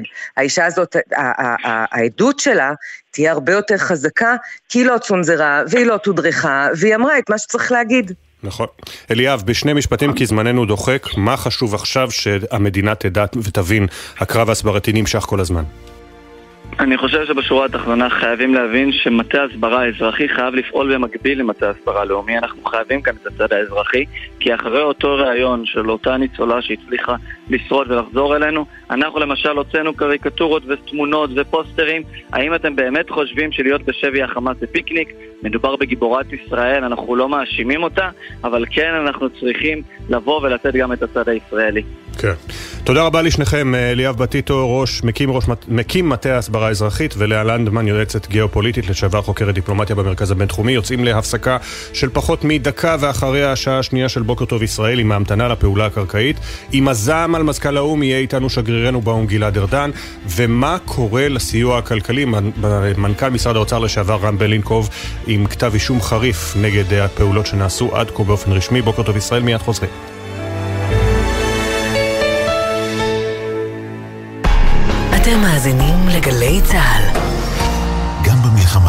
במשרד התחבורה מחברים את ישראל. אנו ממשיכים להפעיל את שירותי התחבורה באוויר, בים וביבשה, כדי לתמוך במערך הלחימה ולאפשר המשך רציפות תפקודית במשק הישראלי, על פי הנחיות פיקוד העורף ומשרד הביטחון. אנו זמינים במוקד המידע ופועלים כדי להעניק את השירות המיטבי בשעת מלחמה. כמו בבית, גם בדרכים נשמעים להנחיות פיקוד העורף. נעבור את הדרך הזאת יחד. מידע באתר משרד התחבורה והבטיחות בדרכים, ובטלפון כוכבית 4515.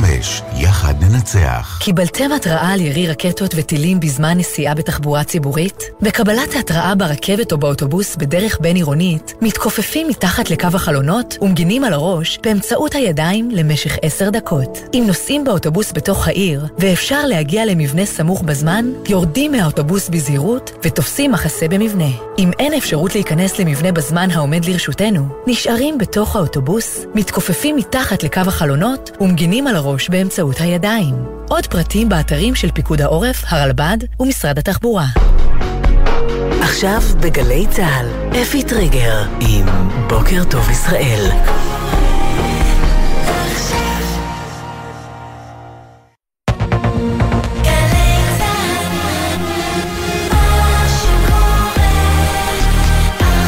שבע בגלי צה"ל. בין עזה לניו יורק, בדרום עדיין ממתינים לכניסה הקרקעית. צה"ל מוכן לתמרון, עכשיו האויב הוא זה שממתין בדריכות. באו"ם, המזכ"ל גוטרש קובע כי טבח של תינוקות לא קורה בוואקום. The attacks by Hamas did not happen in a vacuum. כתבי גלי צה"ל ידווחו ונהיה עם שגרירנו באו"ם גלעד ארדן. כלכלת מלחמה או מלחמה על הכלכלה? הלילה, לראשונה מתחילת המלחמה, ירדה תחזית דירוג האשראי של ישראל. נהיה עם מנכ"ל משרד האוצר לשעבר רם בלינקוב על התגובה האיטית של משרדי הממשלה על תוכנית השיקום ועל שינוי סדרי העדיפויות. לא מאבדים את הצפון, כפר גלעדי התפנה והתרוקן מיושביו, אבל כיתת הכוננות לא תיתן למראות של כפר עזה ובארי להגיע עליהם. אנחנו עד עכשיו מכים על חטא שלא היינו ספונטניים להיכנס ולרדת לחבר בדרום לעזור להם. הדס שטייף ליוותה אותם ואת התושבים שחוזרים לזיכרונות ממלחמת לבנון השנייה. וגם פנים ושמות. אמניות מציירות דיוקנים של כל החטופים והנעדרים כדי להעניק להם אותם כשישובו בשלום. נכון שזה הבן שלי, אבל זה הבן של כולם. כתבת התרבות גיא רימון תביא את הקולות. בוקר טוב ישראל. בוקר טוב ישראל עם אפי טריגר. שלום לכם, היום ה-19 למלחמה, צה"ל תקף הלילה מטרות של צבא סוריה בתגובה על השיגורים אמש לעבר רמת הגולן. מטוסי קרב תקפו תשתיות צבאיות ועמדות לשיגור פצצות מרגמה. לפנות בוקר ולאורך הלילה הופעלו התרעות צבע אדום בעוטף, לא דווח על נפגעים בגוף או על נזק. במחנה הפליטים ג'נין, כלי טיס בלתי מאויש של חיל האוויר, חיסל הלילה שני מחבלים שירו לעבר לוחמי צה"ל והשליכו מטענים. סגן אלוף ד', מפקד טייסת כטמ"ם 210, אמר בריאיון לבוקר טוב ישראל, המלחמה על הבית נמשכת. אנחנו במלחמה על הבית, היא תהיה ארוכה. יש לנו הרבה עבודה לעשות כדי למגר את הרוע שפרץ עלינו ב-7 באוקטובר. אנחנו מאוד מאוד נחושים, אנחנו נעשה כל מה שנוכל כדי שנמגר את האויב ביחד. הבוקר נשמר השקט באזור זיקים לאחר שהוסר החשש מחדירה ימית של מחבלים בקרבת הקיבוץ. אמש, במשך שמונה שעות, הונחו תושבי האזור להסתגר בבתיהם בזמן שכוחות צה"ל חיסלו לפחות חמישה מחבלי חמאס. הקלה בהנחיות לעורף. בתי הספר בגוש דן ובאזור ירושלים יכולים לשוב הבוקר לשגרת לימודים מלאה, לראשונה מתחילת הלחימה, לאחר שבפיקוד העורף הסירו את ההגבלות ואת החובה לשהות בקרבת מרחב מוגן. עם זאת, בכמה ערים במרכז, בהן תל אביב, פתח תקווה, הרצליה, חולון ובת ים, הודיעו כי ימשיכו בכל זאת בשגרת לימודים מדורגת בלבד, בשל מחסור בצוות חינוכי וחשש לביטחון התלמידים והמורים. רועי גלוטמן, תלמיד י"ב מהמרכז, אומר לבוקר טוב ישראל, חוששים להגיע להגיע לכיתה. אתמול הודיעו לנו שהחל מיום חמישי אנחנו חוזרים ללמידה פיזית מלאה, כל השכבות ילמדו בעצם בכל יום בשבוע. זה מצב ממש אבסורד לדעתי, שבעת מלחמה, ולמרות שכבר היו אזעקות באזור בית הספר שלנו, אין לנו אף מרחב מוגן להתפנות אליו. אני מפחד מאוד להגיע לבית ספר. יש להתעדכן בהנחיות המותאמות לכל יישוב ויישוב באמצעות הרשויות המקומיות ובאתר פיקוד העורף. מלכת ירדן, רניה אל-עבדאללה תקפה אמש בחריפות את ישראל בריאיון לרשת CNN וטענה צה"ל מבצע פשעי מלחמה ברצועה. You know, every country has a right to defend itself, but not through war crimes, not through collective punishment. 6,000 people, civilians killed so far, 2,400 children. How is that self-defense? לכל מדינה הזכות להגן על עצמה, אבל לא באמצעות פשעי מלחמה או ענישה קיבוצית, אמרה המלכה רעניה. 6,000 אזרחים נהרגו עד כה, 2,400 ילדים. כיצד זה נחשב להגנה עצמית? כך מלכת ירדן. במקביל, בטהרן, שליח איראן לאו"ם האשים, ארצות הברית החמירה את הסכסוך בין ישראל לחמאס בכך שאישרה קו עם ישראל, וטען, איראן מחויבת באופן בלתי מעורער לשלום וליציבות באזור. ישראל במלחמה, ההזדהות בעולם הספורט לקראת המשחק בין קבוצתו הכוכב האדום בלגרד לבין רדבול לייפציג, המאמן הישראלי ברק בכר תקף את מועדוני הכדורגל הגדולים שלא הכירו בזוועות השבעה באוקטובר.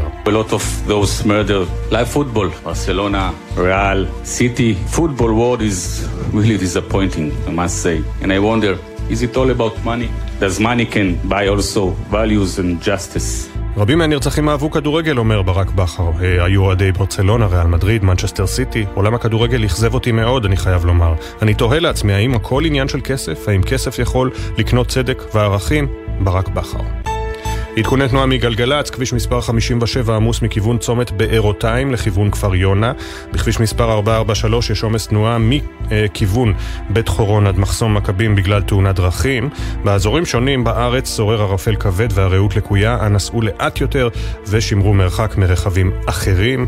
מזג האוויר תורגש עלייה קלה בטמפרטורות, בעיקר בערים ובפנים הארץ, ויהיה חם מהרגיל לעונה. בוקר טוב ישראל עם אפי טריגר.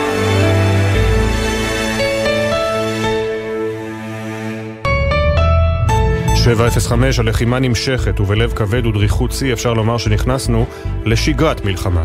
אבל סימני השאלה עודם רבים, הרבה יותר מהתשובות. כשמצבם של יותר מ-200 חטופים ישראלים בעזה עדיין לא ברור, השחרור של יוכבד ליפשיץ ונורית קופרס שלשום נתן תקווה לשחרורים הומניטריים נוספים, וגם מספק הצצה ראשונה למה שחוו החטופים בצד השני.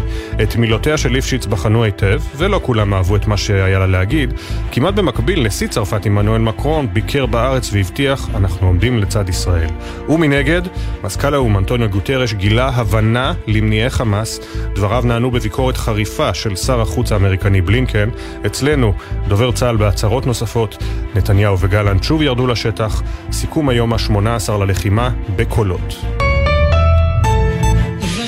ספק שלא חשבנו ולא ידענו שנגיע למצב הזה. את השב"ב בדרך מכות היכו אותי, אז הם לא שברו את הצלעות, אבל הכאיבו לאזור הזה מאוד. The first objective we should have today is the release of all the stages without any distinction. I want you to be sure that you are not left alone in this war against terrorism. It is important to also recognize the attacks by Hamas did not happen in a vacuum. The Palestinian people have been subjected to 56 years of suffocating occupation. Where is the outrage? Where is the revulsion? Where is the rejection? Where is the explicit condemnation of these horrors? We must affirm the right of any nation to defend itself and to prevent such horror from repeating itself. דלק לא ייכנס לרצועת עזה. חמאס צריך את הדלק לתשתיות המבצעיות שלו, דלק שחמאס גנב מאונר"א, אפשר להחזיר אותו חזרה מחמאס לבתי החולים. אנחנו גאים בכם מאוד על מה שעשיתם. המלחמה רק החלה, ולצערי גם יהיו מחירים. אנחנו נגיע לתוך השטח ואנחנו נחסל את החמאס. אנחנו עומדים בפני השלב הבא, הוא בדרך. יש לי הערכה עצומה למה שאתם יודעים לעשות, יש לנו רק משימה אחת, לרסק את החמאס.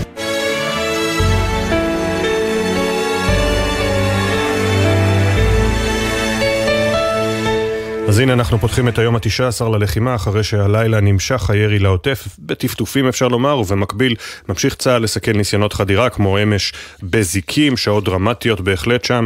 בוקר טוב כתבנו לענייני צבא וביטחון אה, דורון קדוש.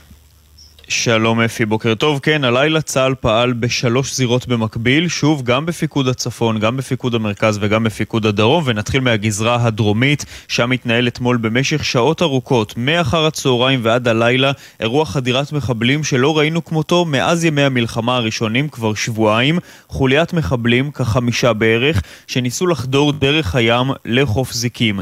השיטה שלהם, אפי, ניסתה להערים על צה"ל מנהרה תת-קרקעית שהביאה אותם ממש ממש עד החוף, כך שאי אפשר היה לעקוב אחריהם כל הדרך לים, ולכן כוחות של חיל הים וחיל האוויר תקפו אותם כשהיו כבר בתוך המים ואפילו קרובים לחוף זיקים.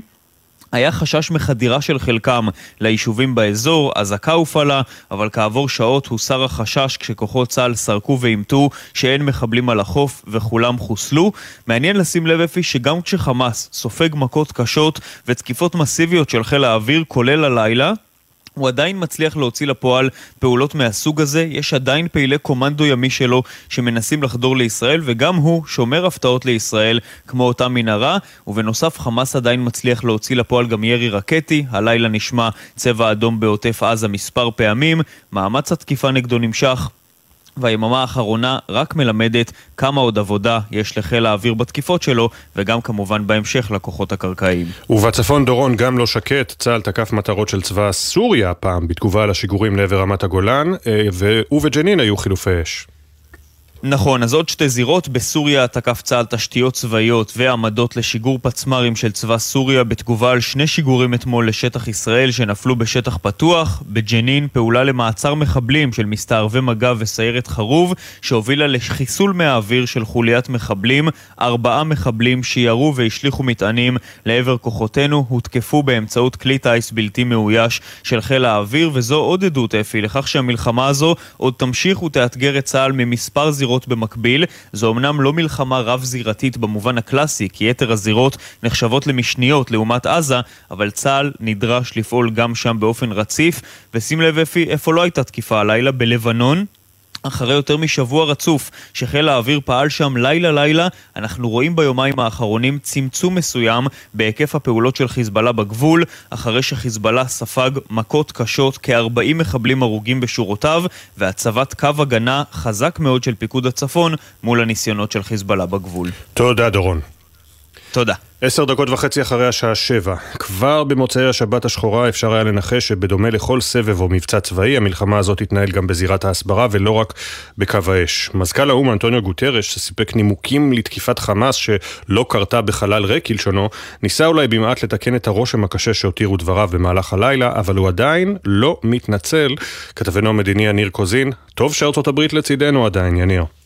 כן, שלום אפי, ממש כך, כי אתמול בעצם אה, אולי הקול היחיד מלבד השר אלי כהן, הקול הברור ביותר בעד ישראל היה של אה, שר החוץ אנטוני בלינקן, שתהה איפה הגינויים, איפה ההתקפה שלכם על המתקפה הברברית נגד ישראל ב-7 באוקטובר, אבל כפי שציינת, מזכ"ל האו"ם אנטוני גוטרש הוא זה שפותח את הדיון שהתקיים אתמול במועצת הביטחון של האו"ם במעמד אה, שרי החוץ, והוא אומר את הדברים האלה, מתקפת החמאס לא התרחשה בחלל ריק, הפלסטינים נתונים ל-56 שנים של כיבוש, הוא בעצם תיאר את כל ההיסטוריה של הסכסוך הישראלי-פלסטיני. הוא כן אמר שהוא מגנה בחריפות את האירועים המחרידים וחסרי התקדים של הטרור, של טרור חמאס בישראל, והוא אומר, זה לא יכול להצדיק דבר, אבל כאמור הוא אומר, בסוג של הצדקה שקרה הדבר בגלל שהוא לא יכל להיות בחלל ריק, מכיוון שלא היה הליך מדיני, הדבר הזה כמובן עורר זעם גדול בישראל. הראשון היה אה, שגריר ישראל באו"ם גלעד ארדן, שאמר שבעצם אה, אה, גוטרש מנותק, ושאמירתו כאילו התקיפה, הטרור לא התקיימה בחלל ריק, מהווה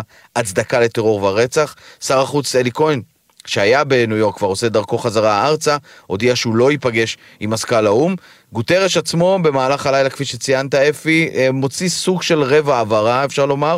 אומר, לאחר שנפגשתי עם משפחות שיקיריהם נלקחו כבני ערובה, אני שב וחוזר על קריאתי לשחרור מיד וללא תנאי של כל החטופים המוחזקים בעזה, ואז הוא חוזר על המשפט שהוא אמר אותו גם בנאום, שום דבר לא יכול להצדיק הרג, פציעה וחטיפת אזרחים על ידי חמאס. אפי, אמרת שהדיון ההסברתי שוב מתקיים, נדמה שבהרבה מהמדינות אה, נכנסו לאוטומט, כן? ישראל היא תמיד האשמה באירוע הזה, זה נכון שיש תקיפות ישראל ישראליות, אבל כמעט ולא מזכירים את עניין השבעה באוקטובר, ואם כן, בחצי פה. מה שכן צריך להזכיר, אתמול היו שם נציגי משפחות חטופים, הם נפגשו עם השגרירים, עם שגרירי המדינות, היה גם רגע אחד מאוד מרגש, שהם סיפרו על יקיריהם, ונדמה שאולי זה נגע, וזאת המטרה החשובה, לנסות לגייס את העולם בנקודה הזאת, כדי לשחרר כמה שיותר חטופים ישראלים. תודה, יניר קוזין, כתבנו המדיני. תודה. יוכבד ליפשיץ ונורית קופר, שרק שלשום שוחררו מידי חמאס, העבירו לילה נוסף בבית החולים איכילוב. יוכבד כבר הספיקה לשאת הצהרה ולתאר את אה, מהלך החטיפה, אה, הצהרה שסוקרה באופן נרחב בארץ ובעולם, וגררה גם ביקורת על עצם קיומה. מבית החולים איכילוב מצטרפת אלינו הבוקר כתבתנו שירה שפי, שלום שירה. שלום אפי, כן, כאן בבית החולים איכילוב עדיין מאושפזות שתי החטופות מקיבוץ ניר עוז, יוכבד ליפשיץ בת ה-80 ונורית קופר בת ה-79. אתמול אזרחי ישראל והעולם שמעו לראשונה על חוויית השבי ברצועת עזה מפיה של ליפשיץ, שלצד תיאורים קשים של אלימות, ציינה גם יחס הוגן ואפילו אנושי מצד שובע, אנשי חמאס. לא היה הבדל אם יחטפו קשישים או צעירים, הם מאוד דאגו לצד הסניטרי, שלא נחלה להם חס וחלילה. והיה לנו צמוד רופא שבא כל יומיים שלושה. על הדברים האלה שאמרה ליפשיץ נמתחה ביקורת ברשתות החברתיות, בטענה כי הם גורמים נזק הסברתי בכך שמציגים את ארגון חמאס באור חיובי. אחרי שאף גוף רשמי, לא מדיני ולא צבאי, לקח אחריות על תדרוך מקדים או על עצם קיומו, לא נמסרו הצהרות נוספות מצידה של יוכבד ליפשיץ, ומשפחת קופר המשיכה לשמור על שתיקתה. נזכיר אפי כי בעזה חטופים ושבויים עדיין כ-120 בני אדם, בהם גם בני זוגן של ליפשיץ וקופר. במהלך תקופת השבי לא שהו יחד, סיפרה ליפשיץ, אחרי שהופרדו בזמן חטיפתם לרצועה. בעדכון הבריאותי האחרון מצד בית החולים, לפני כמעט 24 שעות, נמסר כי אחרי המפגש המרגש עם המשפחות, נמצא מצבן של השתיים תקין סך הכל. ואחרי בדיקות נוספות, יוחלט אם ישתחררו מבית החולים. אז, כפי שאנחנו יודעים, הוחלט להשאירן ללילה נוסף. שיהיו בריאות. הנה מצטרף אלינו שגריר ישראל באו"ם גלעד ארדן, שלום לך בניו יורק. שלום אפי, בוקר טוב. בוקר טוב. כולנו אחרי, תחת הרושם האיום והנורא של ההצהרה של מזכ"ל האו"ם אנטוניו גוטיירש, באמת תופסים את הראש ולא מבינים איך הוא מוציא דברים כאלה מהפה שלו. הלילה, כמו ששמענו מיניר קוזין, הוא איכשהו קצת ניסה לתקן את הרושם, הוא נפגש עם משפחות החטופים וצייץ שאחרי זה בטוויטר ששום דבר לא מצדיק רצח של חפים מפשע וצריך להחזיר מיד את כל החטופים מעזה. ובכל זאת, מה אתה יכול לספר לנו על, uh, מה, על מה שישראל עושה בעקבות ההצהרה שלו אתמול, של גוטיירש? תראה, ההצהרה שלו היא באמת שיא של uh, יחס uh, מפלה ומוטה של המזכ"ל שמצטרף ליחס הכולל באו"ם, אבל כשיש מישהו כזה עם עמדות כל כך קיצוניות נגד, שלא מסוגל אפילו לגנות בצורה ברורה ומפורשת אה, פיגוע טרור ויהא אשר יהא, אה, כמה שהוא היה אכזרי וכמה נפגעים אה, נגרמו ממנו, והוא לא מסוגל להגיד בצורה חדה וברורה שהוא מגנה את זה, אז זה באמת הגיע לשיא, ולכן היום כששמעתי אותו אומר את, את הדברים בצורה הזו, שבכל זאת נותנת להבין כאילו סוג של הצדקה לטבח הזה לאור ההיסטוריה לפניו, אז החלטתי שהפעם אנחנו ניקח את ההטייה הזאת והעוינות הזאת עד הקצה. וחוץ מאשר לומר את הדברים ולקרוא לו אה, להתפטר ול, ולהתנצל, אז גם נתקבלה החלטה שלמשל בקשות עכשיו של בכירי או"ם להגיע לאזור, לישראל או לרשות הפלסטינית, לוויזות עכשיו בזמן המבצע, אנחנו אה, מסרבים. אה, כרגע הייתה כבר אה, בקשה של אה, בכיר מאוד שאחראי על המצב ההומניטרי, אה, אה, תת המזכ"ל אה, מרטין גריפית'ס, שהוויזה שלו סורבה, ואנחנו נחשוב אה, איזה עוד אמצעים אה, אפשר לנקוט במסגרת ההערכה הזאת מחדש של יחסינו עם, עם האו"ם, כי זה ברור שאת הגישה הזאת שלו, הרבה מהעובדים שלו מבטאים היום בכך שהם לא מדווחים אמת, לא כפי שהדברים קורים, מאמצים את הטענות של הפלסטינים מיד, כמו במקרה של הפצצת בית החולים, שאצלנו יש דיווח אה, חסר של פיגועי טרור ועוד ועוד.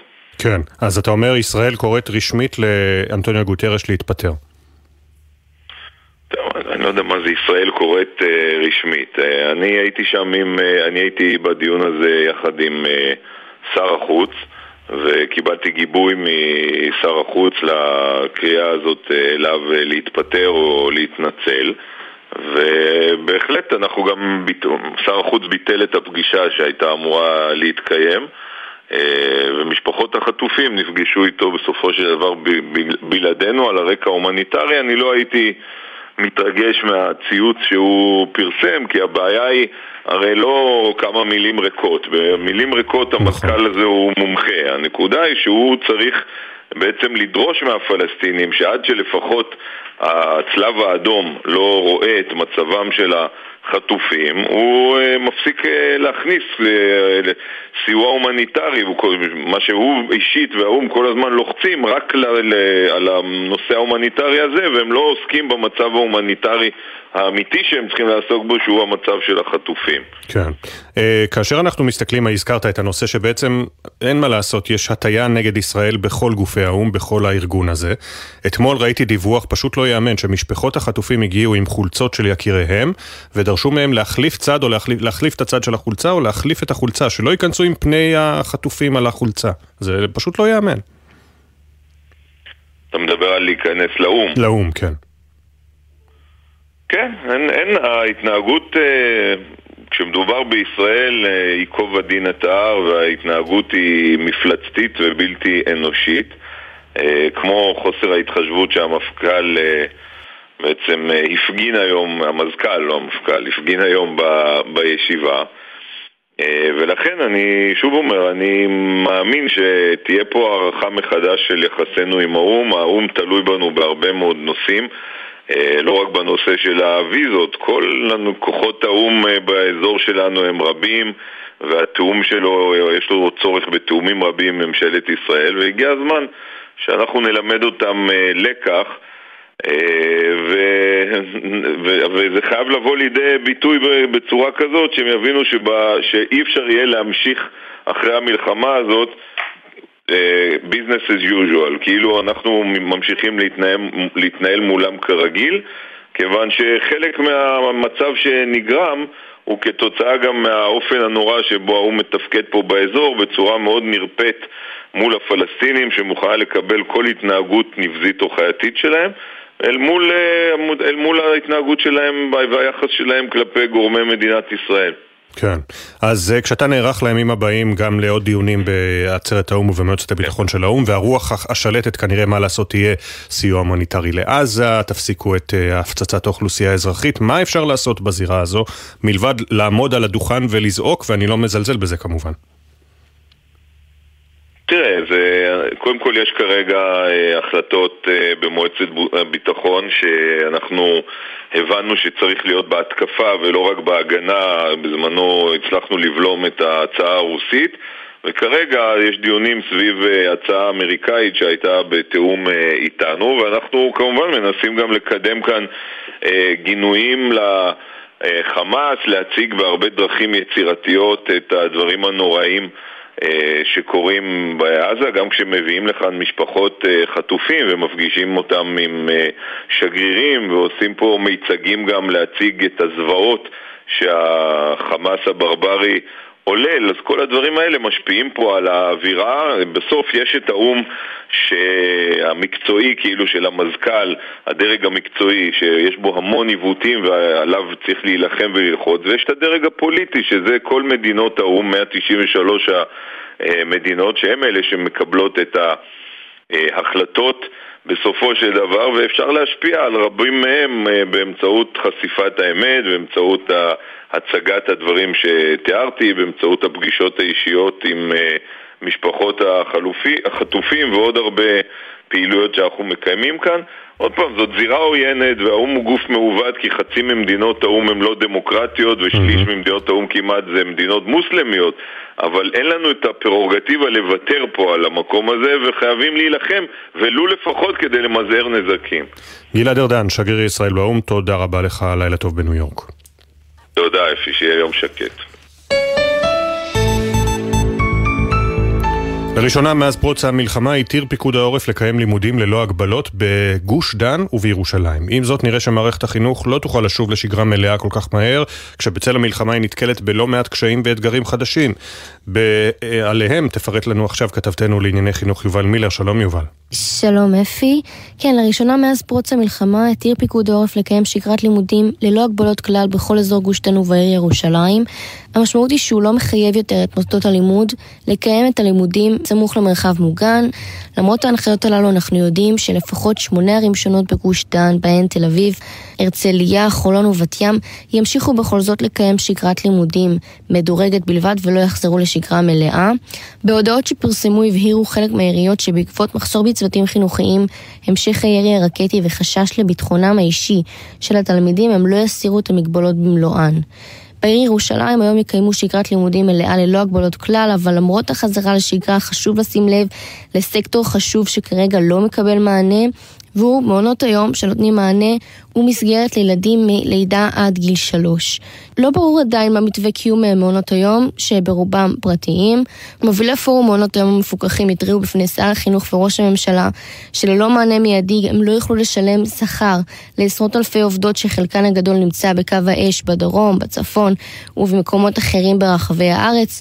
הורים ששילמו למסגרות מבקשים החזרים, אבל בשלב הזה לא מקבלים.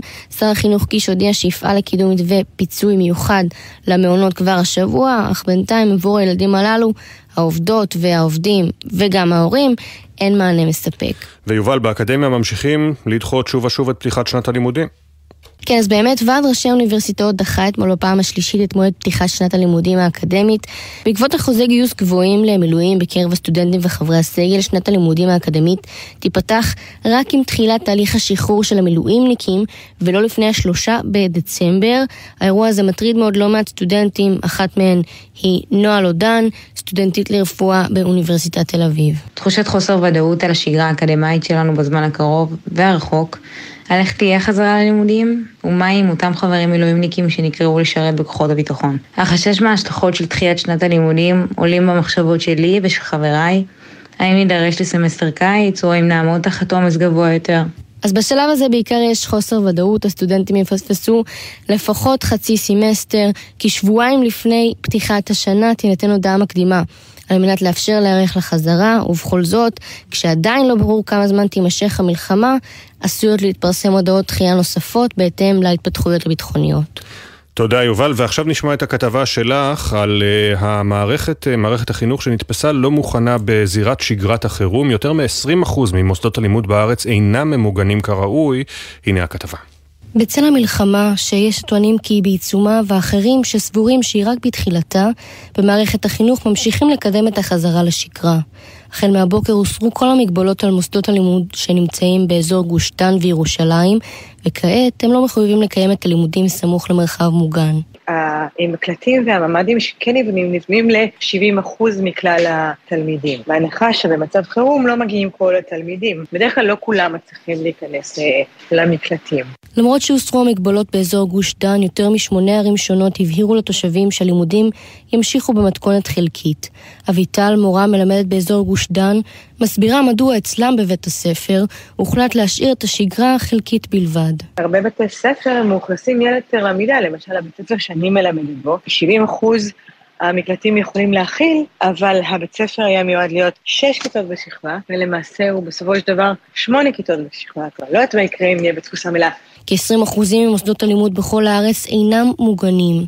לפי ניתוחו של אבי קמינסקי, מי שעמד בעברו בראש איגוד מנהלי מחלקות החינוך ברשויות המקומיות, אמנם משרד החינוך מקפיד לבנות בתי ספר חדשים שעומדים בתקן, אך לא מעט ממוסדות הלימוד הקיימים הם ישנים ועדיין אינם עומדים בתקן הבטיחות. במדינת ישראל יש מעל כ-5,000 אה, מוסדות חינוך. הרוב כמובן זה בתי ספר ישנים, אה, המיגון שלהם הוא מיגון ברמה מאוד נמוכה. מספר לא מועט של בתי ספר שהם קרוונים, בתי הספר יותר עמוסים ובתקנים נמוכים, כך שכל הנושא של המיגון לא עומד בתקנים. החלופה הנכונה היא כמובן על פי היכולות ועל פי הוראות אה, פיקוד העורף. פעם זה וירטואלי בזום ופעם זה כמובן למידה פיזית. במשרד החינוך הודו כי השלמת תוכנית המיגון במלואה צפויה לעלות תקציבי עתק, וכשלא מדובר בעוד תרגיל ועדיין יש מוסדות לימוד ללא מרחב מוגן, רועי גוטמן, תלמיד כיתה י"ב, שצפוי לחזור לשגרת לימודים מלאה כבר מיום חמישי הקרוב, וגם תלמידים נוספים, חושש להגיע ללימודים ללא מרחב מוגן. זה מצב ממש אבסורד לדעתי, שבעת מלחמה, ולמרות שכבר היו אזעקות באזור בית הספר שלנו, אין לנו אף מרחב מוגן להתפנות אליו. במצב החדש, אני מפחד מאוד להגיע לבית ספר, והעובדה שבמידה ותהיה אזעקה לא יהיה לי מרחב מוגן להגיע אליו, ממש לא עוזרת לזה. ועוד בשטח, עדיין יש מוסדות לימוד ללא מרחב מוגן שייתן מענה לכלל התלמידים, לא מן הנמנע שגם כאשר פיקוד העורף יאפשר לחזור לשגרה ללא הגבלות, היא בכל זאת תתעכב. מחלוקת ניצתה בין אה, שר הכלכלה ניר ברקת לשר האוצר בצלאל סמוטריץ' על מתווה הפיצוי במשק. סמוטריץ' מאשים שהמתווה שהציעו במשרד האוצר מתעלם מנציגי המגזר העסקי, העצמאים והעובדים. אה, ברקת מאשים למעשה כמובן, מאשים את סמוטריץ' שהמתווה שמציעים במשרד האוצר מתעלם מנציגי המגזר העסקי, העצמאים והעובדים. במקביל ממשיכים כל העת בעלי העסקים הקטנים על, למחות על מה שכבר אושר ומה שעדיין בדיונים נראה שחוסר הסדר במגזר הכלכלי בנוגע לסיוע לחברה האזרחית, בוודאי לנפגעים הישירים, אבל גם לכלל המשק, הבלאגן הזה חוגג כל הזמן. עוד מעט יהיה איתנו רם בלינקוב, לשעבר מנכ"ל משרד האוצר, עכשיו איתנו עינב קרנר, כתבתנו. שלום עינב. שלום. שלום אפי, בוקר טוב. אז אכן אמש התקיימה פגישה נוספת במשרד האוצר, בנוכחות שר האוצר בצלאל סמוטריץ', מנכ"ל משרדו שלומי הייזלר וראשי המגזר העסקי, ביניהם דובי אמיתי, יושב ראש נשיאות המגזר העסקי. בפגישה דנו על הפערים שעולים ממתווה הפיצויים הראשוני שהוצג בשבוע שעבר שלושת המרכיבים שדורשים שינוי הם הגדלת אה, סכום המענק המרבי מ-300 אלף שקלים ל-500 אלף שקלים, הגדלת סך ההוצאות הגבוהות ל-30% במקום 18% במתווה הנוכחי, והגדלת החזר הוצאות השכר למעביד מ-60% ל-75%. גורמים שנכחו בפגישה סיפרו לגלי צה"ל שהפגישה הייתה ברוח טובה, ובאוצר הראו נכונות לבצע שינויים במתווה, כאמור אפי כל השינויים הללו דורשים אה, חקיקה. במקביל חילוקי הדעות בין שר האוצר לשר הכלכלה הולכים ומעמיקים, פגישה בין השניים עדיין לא התקיימה, כאמור שר הכלכלה ברקת כבר הצהיר שאינו תומך במתווה הפיצויים כפי שהוא, וגם זוכה לתמיכה רחבה מארגוני העובדים והמעסיקים, בראשם דוקטור רון תומר, נשיא התאחדות התעשיינים, שאמר לגלי צה"ל שהמתווה שהם גיבשו עם שר הכלכלה מרוכך יותר ויסייע לעסקים לשרוד את התקופה המאתגרת הזו בזמן הלחימה ואחריה. בין הדברים שהם מציעים לשנות איזה את מסלול הוצאות השכר ללא תלות במחזור אלא במספר העובדים הוא ביטול הגבלת המתווה לעסקים עם מחזור של עד 400 מיליון שקלים בשנה. בנוסף, אפי, וזה החלק החשוב, נדרש מענה לאותם עסקים בינוניים וקטנים שלפי שעה לא מקבלים מענה הולם לצרכים שלהם, נראה שעוד נדון רבות על מתווה הפיצויים. והלילה עיניו, בעקבות המלחמה, סוכנות הדירוג סטנדרט אד פורס הורידה את אופק דירוג האשראי של ישראל מיציב לשלילי. כן, זה קורה הלילה בחצות, חברת דירוג האשראי אה, המובילה S&P מורידה את תחזית האשראי של ישראל מיציבה לשלילית לצד אישור מחדש של דירוג האשראי על רמה של דאבל איי מינוס. על פי הודעת החברה שהתפרסמה, היא מציינת שהשינוי בתחזית של דירוג האשראי משקף בעיקרו את הסיכונים הגיאופוליטיים והביטחוניים איתם מתמודדת ישראל בעקבות המלחמה והתקפת חמאס מאז 7 באוקטובר. עוד היא ציינה כי תיתכן הורדת דירוג במהלך 12 עד 24 חודשים הקרובים עם השפעת העימות הצבאי על הצמיחה ועל המצב הפיסקלי יתבררו כמשמעותיים יותר ממה שהיא צופה כיום. עוד היא מציינת בשלב הזה קשה לחזות את הכיוון בו יפתחו האירועים על פי תרחיש הבסיס, הסכסוך הצבאי והלחימה תתמקד ברצועת עזה ולא תתרחב לאזורים נוספים. Mm-hmm. עם זאת, אפי צופה פגיעה בביצועים הכלכליים של ישראל נוכח שיבושים לוגיסטיים וצמצום בפעילות הכלכלית במשך ובכוח העבודה. רק נאמר אפי שמתחילת המלחמה שתי חברות דירוג האשראי, גם פיץ' וגם מודיס, הכניסו את ישראל למעקב לפני הורדת אה, דירוג, וכעת פעם ראשונה הורדה של אה, דירוג התחזית. משלילית, סליחה, מיציבה לשלילית על, על ידי חברת דירוג האשראי המובילה. כן, תודה עינב. ואופק הדירוג, תודה. אה, אופק הדירוג אה, הורד, לא דירוג האשראי, אופק הדירוג, הדירוג הורד מיציב לשלילי. מצטרף אלינו רם בלינקוב, לשעבר מנכ"ל משרד האוצר, שלום לך, בוקר טוב. בוקר אור. תכף נדבר אה, על דעתך הנחרצת בעקבות מתווה הסיוע לעסקים והפעולות של הממשלה עד כה, אבל לפני כן, עד כמה אנחנו צריכים להיות מודאגים מההחלטה של S&P להוריד את אופק הדירוג מיציב לשלילי? אני לא הייתי נכנס לפאניקה כרגע, אה, זה לא הורדת דירוג, זה דבר הגיוני להגיד שהמשק תחת מעקב. השאלה איך נתקדם. אם, אה, אם החזית לא תתרחב, אני חושב שהמשק יודע, אם הוא ינוהל בצורה נורמלית, להתמודד עם הקשיים הרבים שהוא ניצב בפניהם. אוקיי, אז בואו נעבור באמת אל פעולות הממשלה, בעיקר שר אוצר. קודם כל, מין, איך נגיד, הפרקטיקה המוזרה הזו, שר הכלכלה ניר ברקת מציג תוכנית משלו, כאילו הוא איזשהו פרשן שמשקיף על העניינים, ורק מבלבל עוד יותר, אני מניח, את בעלי העסקים. הסמכות בעניין הזה היא הסמכות של משרד האוצר, שר האוצר, נכון? זה לא רק עניין של סמכות, זה, זה פשוט דבר מקומם. הפטנט הזה, ללכת uh, לכנסת ולהתכתש עם uh, אנשי משרד האוצר, ובדרישה להרחיב את ההוצאה ואת ההקלות הוא פטנט נלעג ובזוי בעיניי. אגב, זה בעיה? למה 75% ולא 76%? בואו נתחיל לשחק במשחק. זו החוכמה הכי קטנה מאיש ציבור ללכת ולעשות תחרות על מי מוציא יותר כסף. זה ברור שהוא יהיה יותר מקובל על הארגונים, כמו שאמרה הכתבת שלכם. אז מה זה, איפה האחריות פה של הממשלה? אני לא מבין את העניין הזה. יש לך בעיות, תלך לדבר עם שר האוצר. אתם יחד, אתם משדרים לציבור שגם ככה אה, קשה לו, ונקעה נפשו מכל הפירות, אתם משדרים רע מאוד. ועכשיו ניכנס לפרטים. אה, דיברת על ההתכתשות הזו בכנסת, זה גם אה, דברים שעולים, ראינו עוד בשבוע הראשון של הלחימה את תומר גלם, אה, ראש עיריית, ראש עיריית אשקלון צועק על שר האוצר, שמענו את דובי אמיתי, אנחנו שומעים את רועי כהן שמייצג את העסקים הקטנים. לא הבינו פה את גודל המשבר, או שמנסים לשמור על הקופה, כמו שמשרד האוצר אומר? אני לא משווה את האנשים שאמרת אותם, בוודאי לא את...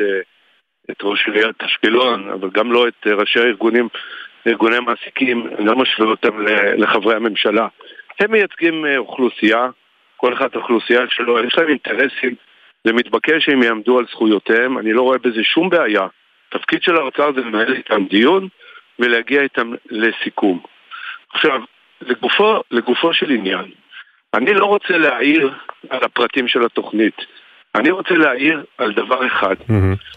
לאנשים, לצערי גם באוצר, לא נפל האסימון שמשהו השתנה פה. עכשיו אנחנו מדברים מה שנקרא שימושים. יש עניין של מקורות. אנחנו עוד מעט שלושה שבועות בלחימה, עוד הממשלה לא שינתה את סדרי העדיפויות שלה. יש לה מיליארדים על גבי מיליארדים שהיא תקצבה להסכמים קואליציוניים שערורייתיים, היא לא נוגעת בהם. בזה שהם אומרים לך, אנחנו כרגע מקפיאים את זה, זאת ההטייה הכי גדולה. הם צריכים ללכת לכנסת ולקחת את זה לטובת המאמץ המלחמתי. בזה ששר האוצר בא ואומר אני נותן כסף מקרן, מהקרן של, של מס רכוש, הוא בעצם בורח מלבוא לציבור ולהגיד חבר'ה, אנשים, השתנה פה משהו, אני משנה את סדרי עדיפויות. בזה שממשיכים לשמר משרדים הזויים שכל המטרה שלהם היא לענות על צרכים פוליטיים, ולא רק שהם עולים מאות ומיליארדים, אלא הם גם מחבלים בעבודת הממשלה, כי השרים דורכים אחד על הרגליים של השני, מכיוון שהמשרדים המומצאים הללו הוצאו ממשרדים אחרים נורמליים. וזה... כן, אבל יאמרו לך רם בלינקוב שזה לא הממשלה הראשונה, השיקולים הקואליציוניים עוד בימי אריאל שרון הקימו משרדים אה, מומצאים והרחיבו את שולחן הממשלה גם בכנסת, כי זה, אין מה לעשות, ככה צריך, ככה שולטים. לא, עד, עד השבעה באוקטובר, שלמגינת ליבי הוא גם יום הולדתי, שהפך ליום מבלי. עד השבעה באוקטובר 23, זה היה נכון. זהו. כמו שהם אומרים שהם מבינים שהשתנו הדברים מבחינה צבאית, גם הדברים האחרים השתנו. אני לא בא לבכות על העבר, אלא על העתיד. תשדרו למשק, תשדרו לאזרחים שנפל לכם על האסימון. אל תשמרו את כל הדברים המושחתים האלה. תראו שאתם משנים את סדרי העדיפויות, זה ישדר. אתה רוצה ראש הממשלה שיהיה לך הרבה שרים? תשאיר אותם שרים בלי תיק ובלי אנשים ובלי כלום. תן את הכסף הזה לאחרים. והטענה הגדולה שלי לאוצר, לא לגבי התוכנית, כי אני לא אעיר עליה mm-hmm. לגופו של עניין, אני לא נושא באחריות. אבל חלק גדול מהתוכנית הזאת היא אחיזת עיניים. מה זה כל ה... כשהוא אומר, הקציתי שלושה מיליארד, שלושה וחצי מיליארד, כי אני דוחה את תשלומי המע"מ. אתה אמיתי? זה נקרא הקציתי? אתה הרי תגבה את זה בהמשך.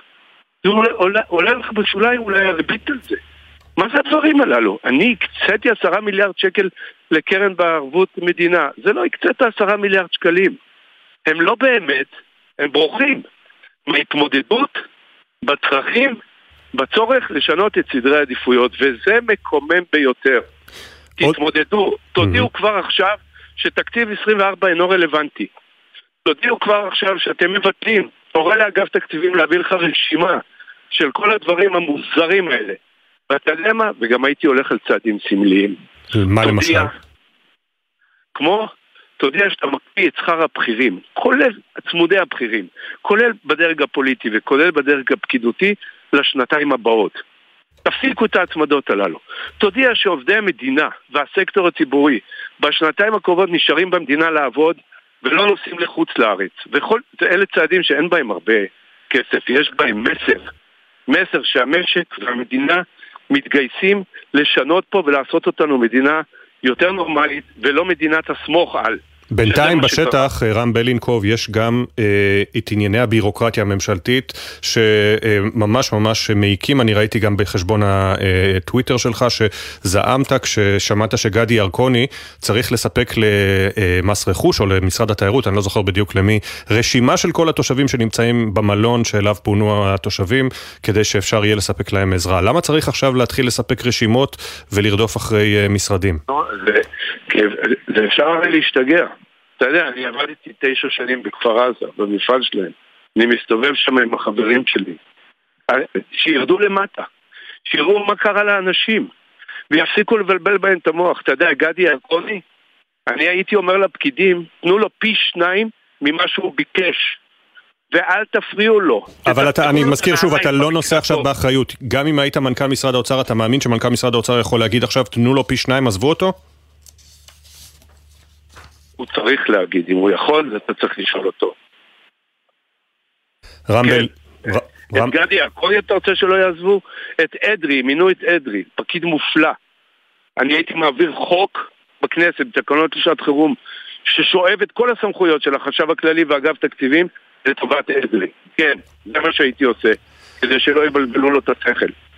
רם בלינקוב, לשעבר מנכ"ל משרד האוצר, דברים נוקבים, תודה רבה לך. כל טוב. שבע וארבעים בעוד חצי דקה הכותרות. היום התשע עשר למלחמה, צה"ל תקף הלילה מטרות של צבא סוריה בתגובה לשיגורים אמש לעבר רמת הגולן. מטוסי קרב תקפו תשתיות צבאיות ועמדות לשיגור פצצות מרגמה. לפנות בוקר ולאורך הלילה הופעלו התרעות צבע אדום בעוטף, לא דווח על נפגעים בגוף או על נזק. במחנה הפליטים ג'נין, כלי טיס בלתי מאויש של חיל האוויר חיסל הלילה שני מחבלים שירו לעבר לוחמי צה"ל והשליכו מטענים. סוכנות דירוג האשראי סטנדרד אנד פורס מורידה בעקבות המלחמה את תחזית הדירוג של ישראל מיציבה לשלילית. רם בלינקוב, לשעבר מנכ"ל משרד האוצר, אמר בריאיון בבוקר טוב ישראל, הם עושים את עבודתם, לא צריך להתרגש יותר מדי מהנושא. הוא תקף בחריפות את אה, תפקוד משרד האוצר ואת הממשלה אה, בסיוע למסגרת האזרחית. לדברי בלינקוב, צריך להודיע עכשיו לכנסת שתקציב 2024 בכלל לא רלוונטי, וצריך להציג לציבור שמשנים את כל סדרי העדיפויות. שגריר ישראל באו"ם גלעד ארדן קורא למזכ"ל האו"ם אנטוניו גוטרש להתפטר בעקבות דבריו אתמול במליאה. גוטרש אמר התקפות חמאס לא קרו בחלל ריק. דיברנו עם ארדן בבוקר טוב ישראל. הפעם אנחנו ניקח את העוינות הזאת אה, עד הקצה ולקרוא לו אה, להתפטר. התקבלה החלטה שלמשל בקשות עכשיו של בכירי או"ם להגיע לאזור אנחנו אה, מסרבים. עדכוני תנועה לנהגים מגלגלצ, כביש 57 עמוס מכיוון צומת בארותיים לכיוון כפר יונה. בכביש מספר 443 יש עומס תנועה מכיוון בית חורון עד מחסום מכבים בגלל תאונת דרכים. באזורים שונים בארץ שורר ערפל כבד והרעות לקויה. אנא סעו לאט יותר ושמרו מרחק מרכבים אחרים. מזג האוויר, עלייה קלה בטמפרטורות בעיקר בערים ובפנים הארץ וחם מהרגיל לעונה. נצא לכמה הודעות ואז המחאות הפרו-פלסטיניות שמשתלטות על הקמפוסים בארצות הברית ומאיימות על ביטחון הסטודנטים, היהודים והישראלים. כתב החוץ ברק בטש יביא את הקולות. בוקר טוב ישראל, מיד חוזרים.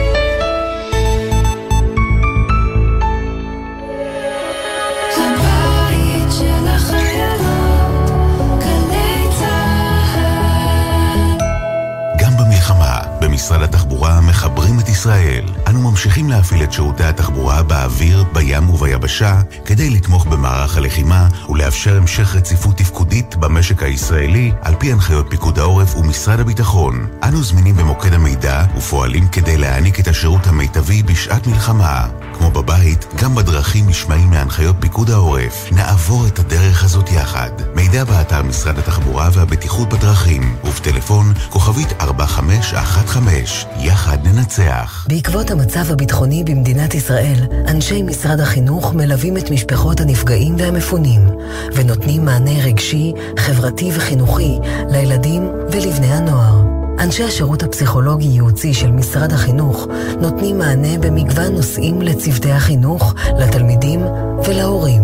כוכבית 6552, קו הסיוע הרגשי פועל 24 שעות ביממה. כולנו משפחה אחת. יחד ננצח. בימים קשים אלו, משרד הרווחה איתכם, באמצעות מערך ליווי ותמיכה של אלפי עובדות ועובדים סוציאליים. אתם לא לבד. משרד הרווחה והביטחון החברתי בשבילכם במחלקות לשירותים חברתיים ברחבי הארץ ובמוקד 118 24 שעות ביממה. יחד ננצח. האם המעסיק יכול להוציא אותי לחל"ת? יש זכויות לבני משפחה של נפגעים? הכנסות העסק נפגעו. אני זכאי למשהו?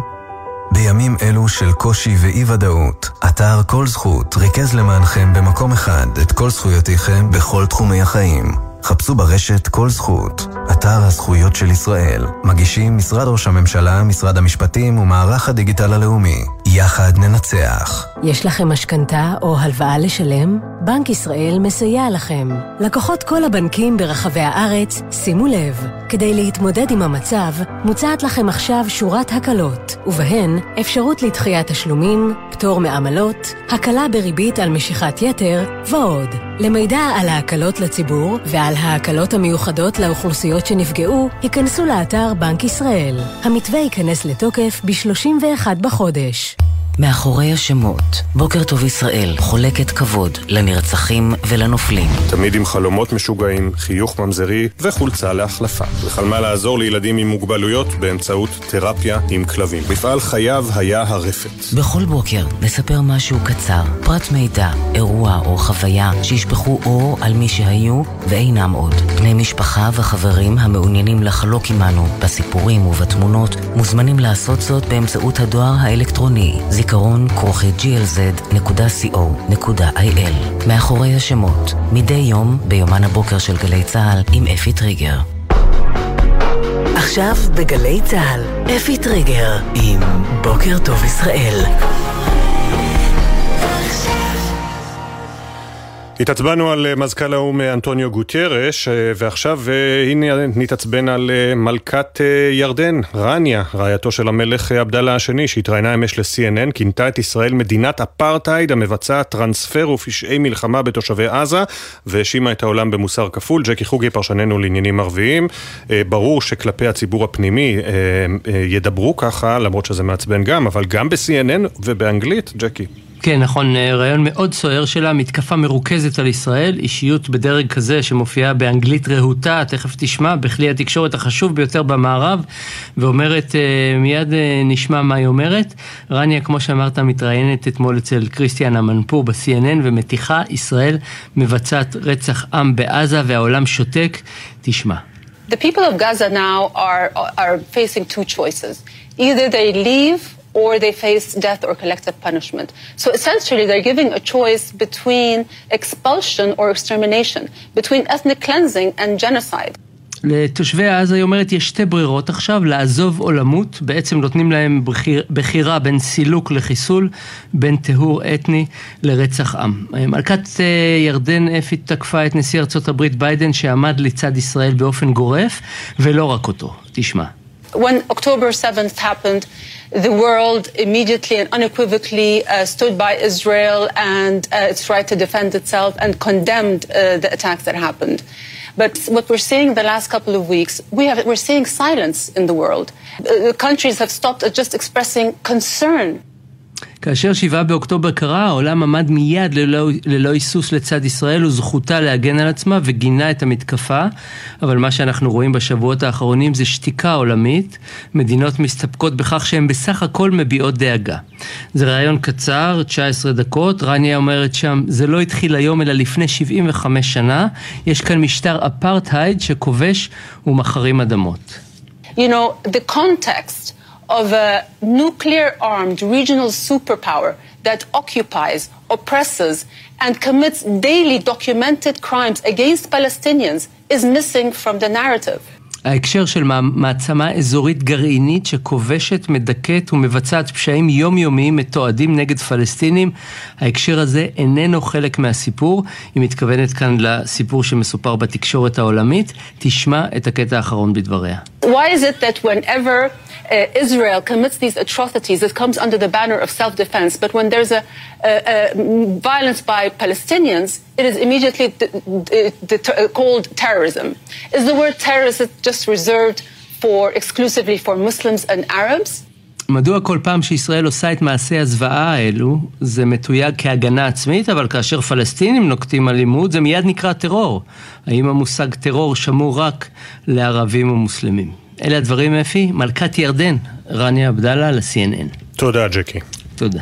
אחרי סיפורי הגבורה המצמררים של כיתות הכוננות בעוטף ואחרי הפגיעה באמון, אה, באמון, לא מעט יישובים רצו לקחת את גורלם לידיים והתחדשו בכיתת כוננות חדשה לכל תרחיש שלא יבוא, אבל במקומות רבים שלא נמצאים סמוך לגבולות הארץ, כיתות הכוננות עדיין לא מאוישות או לא מצוידות כנדרש. כתבנו הוד בראל, שלום.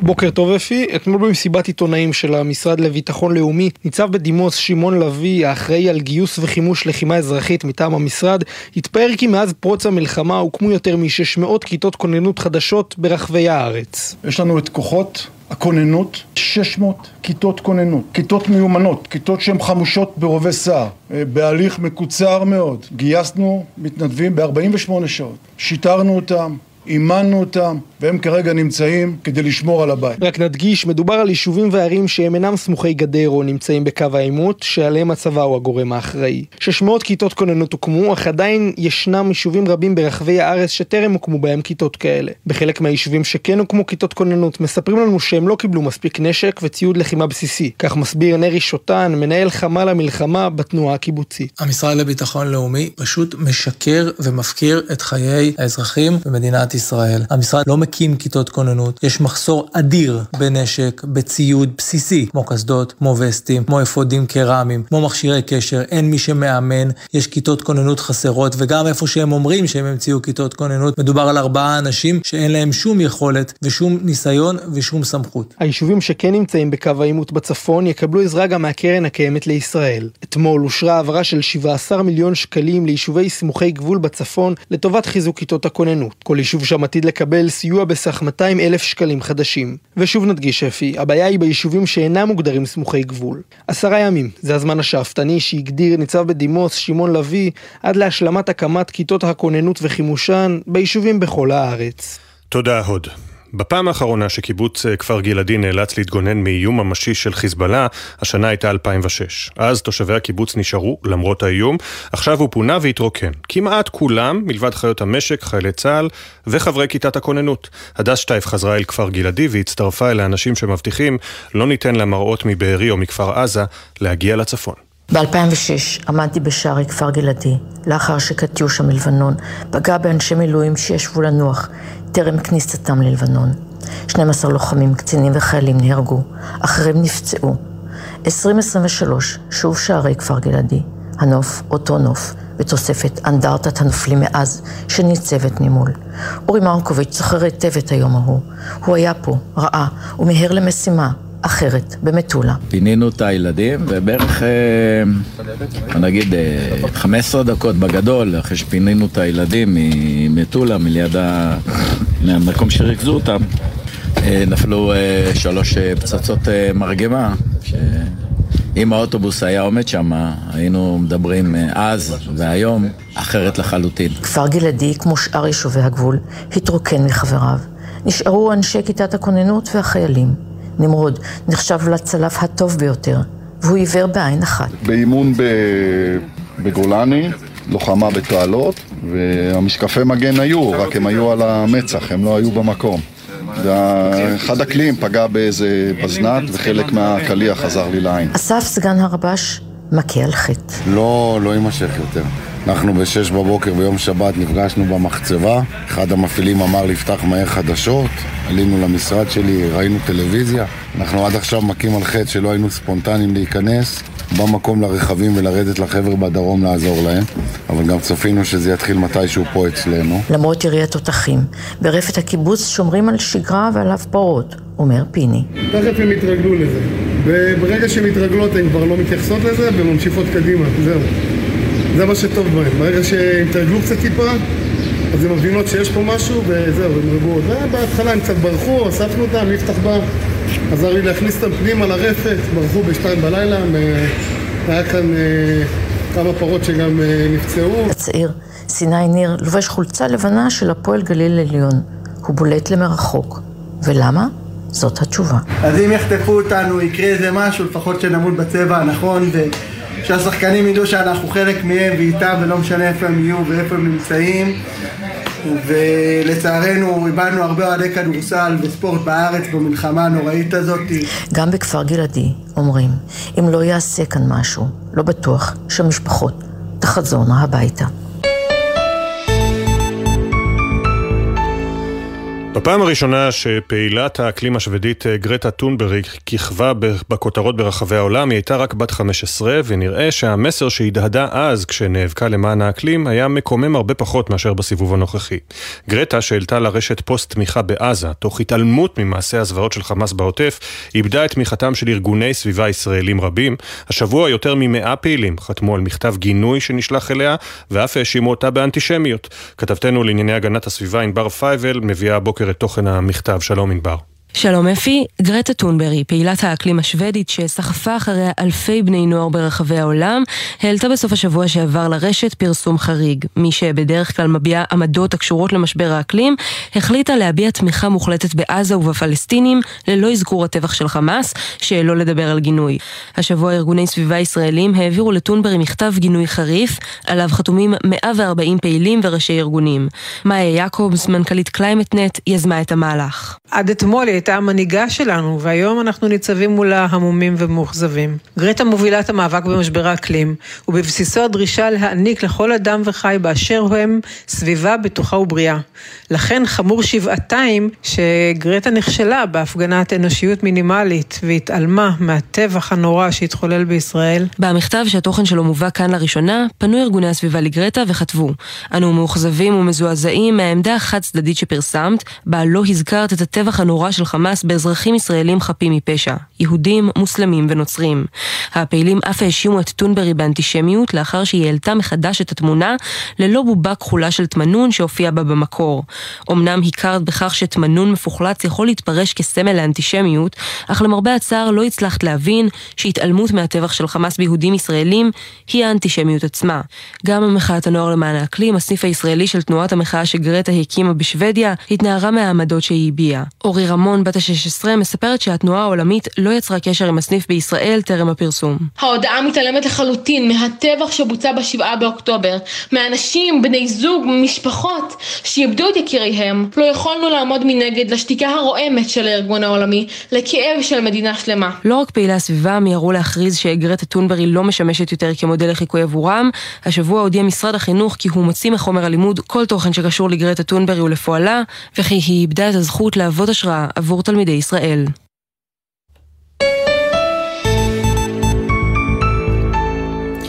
בנסיבות הטרגיות, כיכר מוזיאון תל אביב קיבלה אתמול שם חדש, כיכר החטופים והנעדרים. בין הכאב, הדאגה ושגרת החיים שעצרה מלכת, המוזיאון סגור, והאומנות והיצירה יצאו החוצה. בין כל היוזמות האזרחיות, קבוצת נשים פועלת להעלות מודעות לסיפורי החטופים באמצעות ציור פניהם על קנבס, הכל בתקווה שאותם הדיוקנאות יגיעו לידי החטופים כאשר ישובו אלינו בבטחה. הכתבה של כתבת התרבות גיא רימון. מול שולחן השבת הערוך ומתחת לאיורים המוקרנים על קירות בניין מוזיאון תל אביב לאומנות עומדת שורה של ציירות בשיא העבודה. על הקנבס לפניהן הן מציירות את פני החטופים והחטופות. ביוזמה של יפעת גוריון מצבע טרי ושל עמותת יוצרים סביבה לקידום אומנות במגזר החרדי, הן מקוות למשוך את תשומת ליבנו. ציור זה דבר שאנחנו אה, חיות אותו, אומנות זה בכלל דבר שאנחנו אה, מחנכות בעצם את הקהל לצרוך ולהכניס הביתה, לתלות על הקיר, אה, לחיות איתו, לא כאלמנט של הנצחה, לא כאנדרטה, אלא כבעצם משהו מאוד חי, הרבה יותר מצילומים שהעין שלנו כבר הולכת ופוסחת עליהם. הציורים הם אינם העתק של תמונה, הם פרשנות חיה ונושמת. לרובם רקע צבעוני ובוהק, והפרצופים הניבטים מהם מחייכים חיוך קצת יותר רחב. רבקה אייזן, אומנית מבני ברק למשל, ציירה את שני גבאי, בת ה-26, בוורוד. מי שאני מציירת זה ממש סבא שהגיע אליי עם התמונה ואמר לי, את מציירת, תציירי לי אותה בבקשה, ו- וראיתי שזה כל כך בער לו. היא בחורה כל כך אה, יפה ו- ומהממת, שלא היה צריך הרבה לשנות בציור, אבל להביא את הדבר האישי הזה של שלה, ורוד וצהוב שניסיתי להוסיף, תוספתי לה את התכשיטים שלה, כאילו עשיתי אותה ברגיל שלה, נערה כיפית, והיא מקווה להגיש את זה לה בעצמה. בין הציירות והדיוקנים מהלכים בני ובנות המשפחות, מקווים לראות את פני הקרובים להם על גבי הקנבס. סיגי כהן מחכה לציור בנה אליה שנחטף מהמסיבה ברעים. מי שמצייר את זה, הוא מביע איזושהי אה, אמפתיה מאוד מאוד גדולה. כל אחד מצייר מה שהוא מרגיש בלב, וזה גם סוג של הזדהות, וזה רק מראה את ישראל היפה. שכולם אה, נרתמים אחד לשני. ונכון שזה הבן שלי, אבל זה, זה הבן של כולם. האומניות תעמודנה בכיכר החטופים והנעדרים השבוע, עד שכל 220 פניהם של החטופים והנעדרים יצוירו, בתקווה לשובם המהיר. אנחנו מסיימים את המשדר שלנו, העורכת של בוקר טוב ישראל הבוקר היא יערה אגמי חורי, עורכת המשנה אנה פינס, הפיק גיא אדלר, לצידו נועה ארז, על הביצוע הטכני בן שני, בירושלים קיקו נדב, בפתקוח הטכני יורם מרגלית, עורך הדיגיטל יוסי ריס, תודה גם למשה טורקיה, אחרינו ספי עובדיה ויניר קוזין. אנחנו אה, ניפגש פה שוב מחר, יום חמישי, שש בבוקר, עוד יבואו ימים טובים יותר. בוקר טוב ישראל.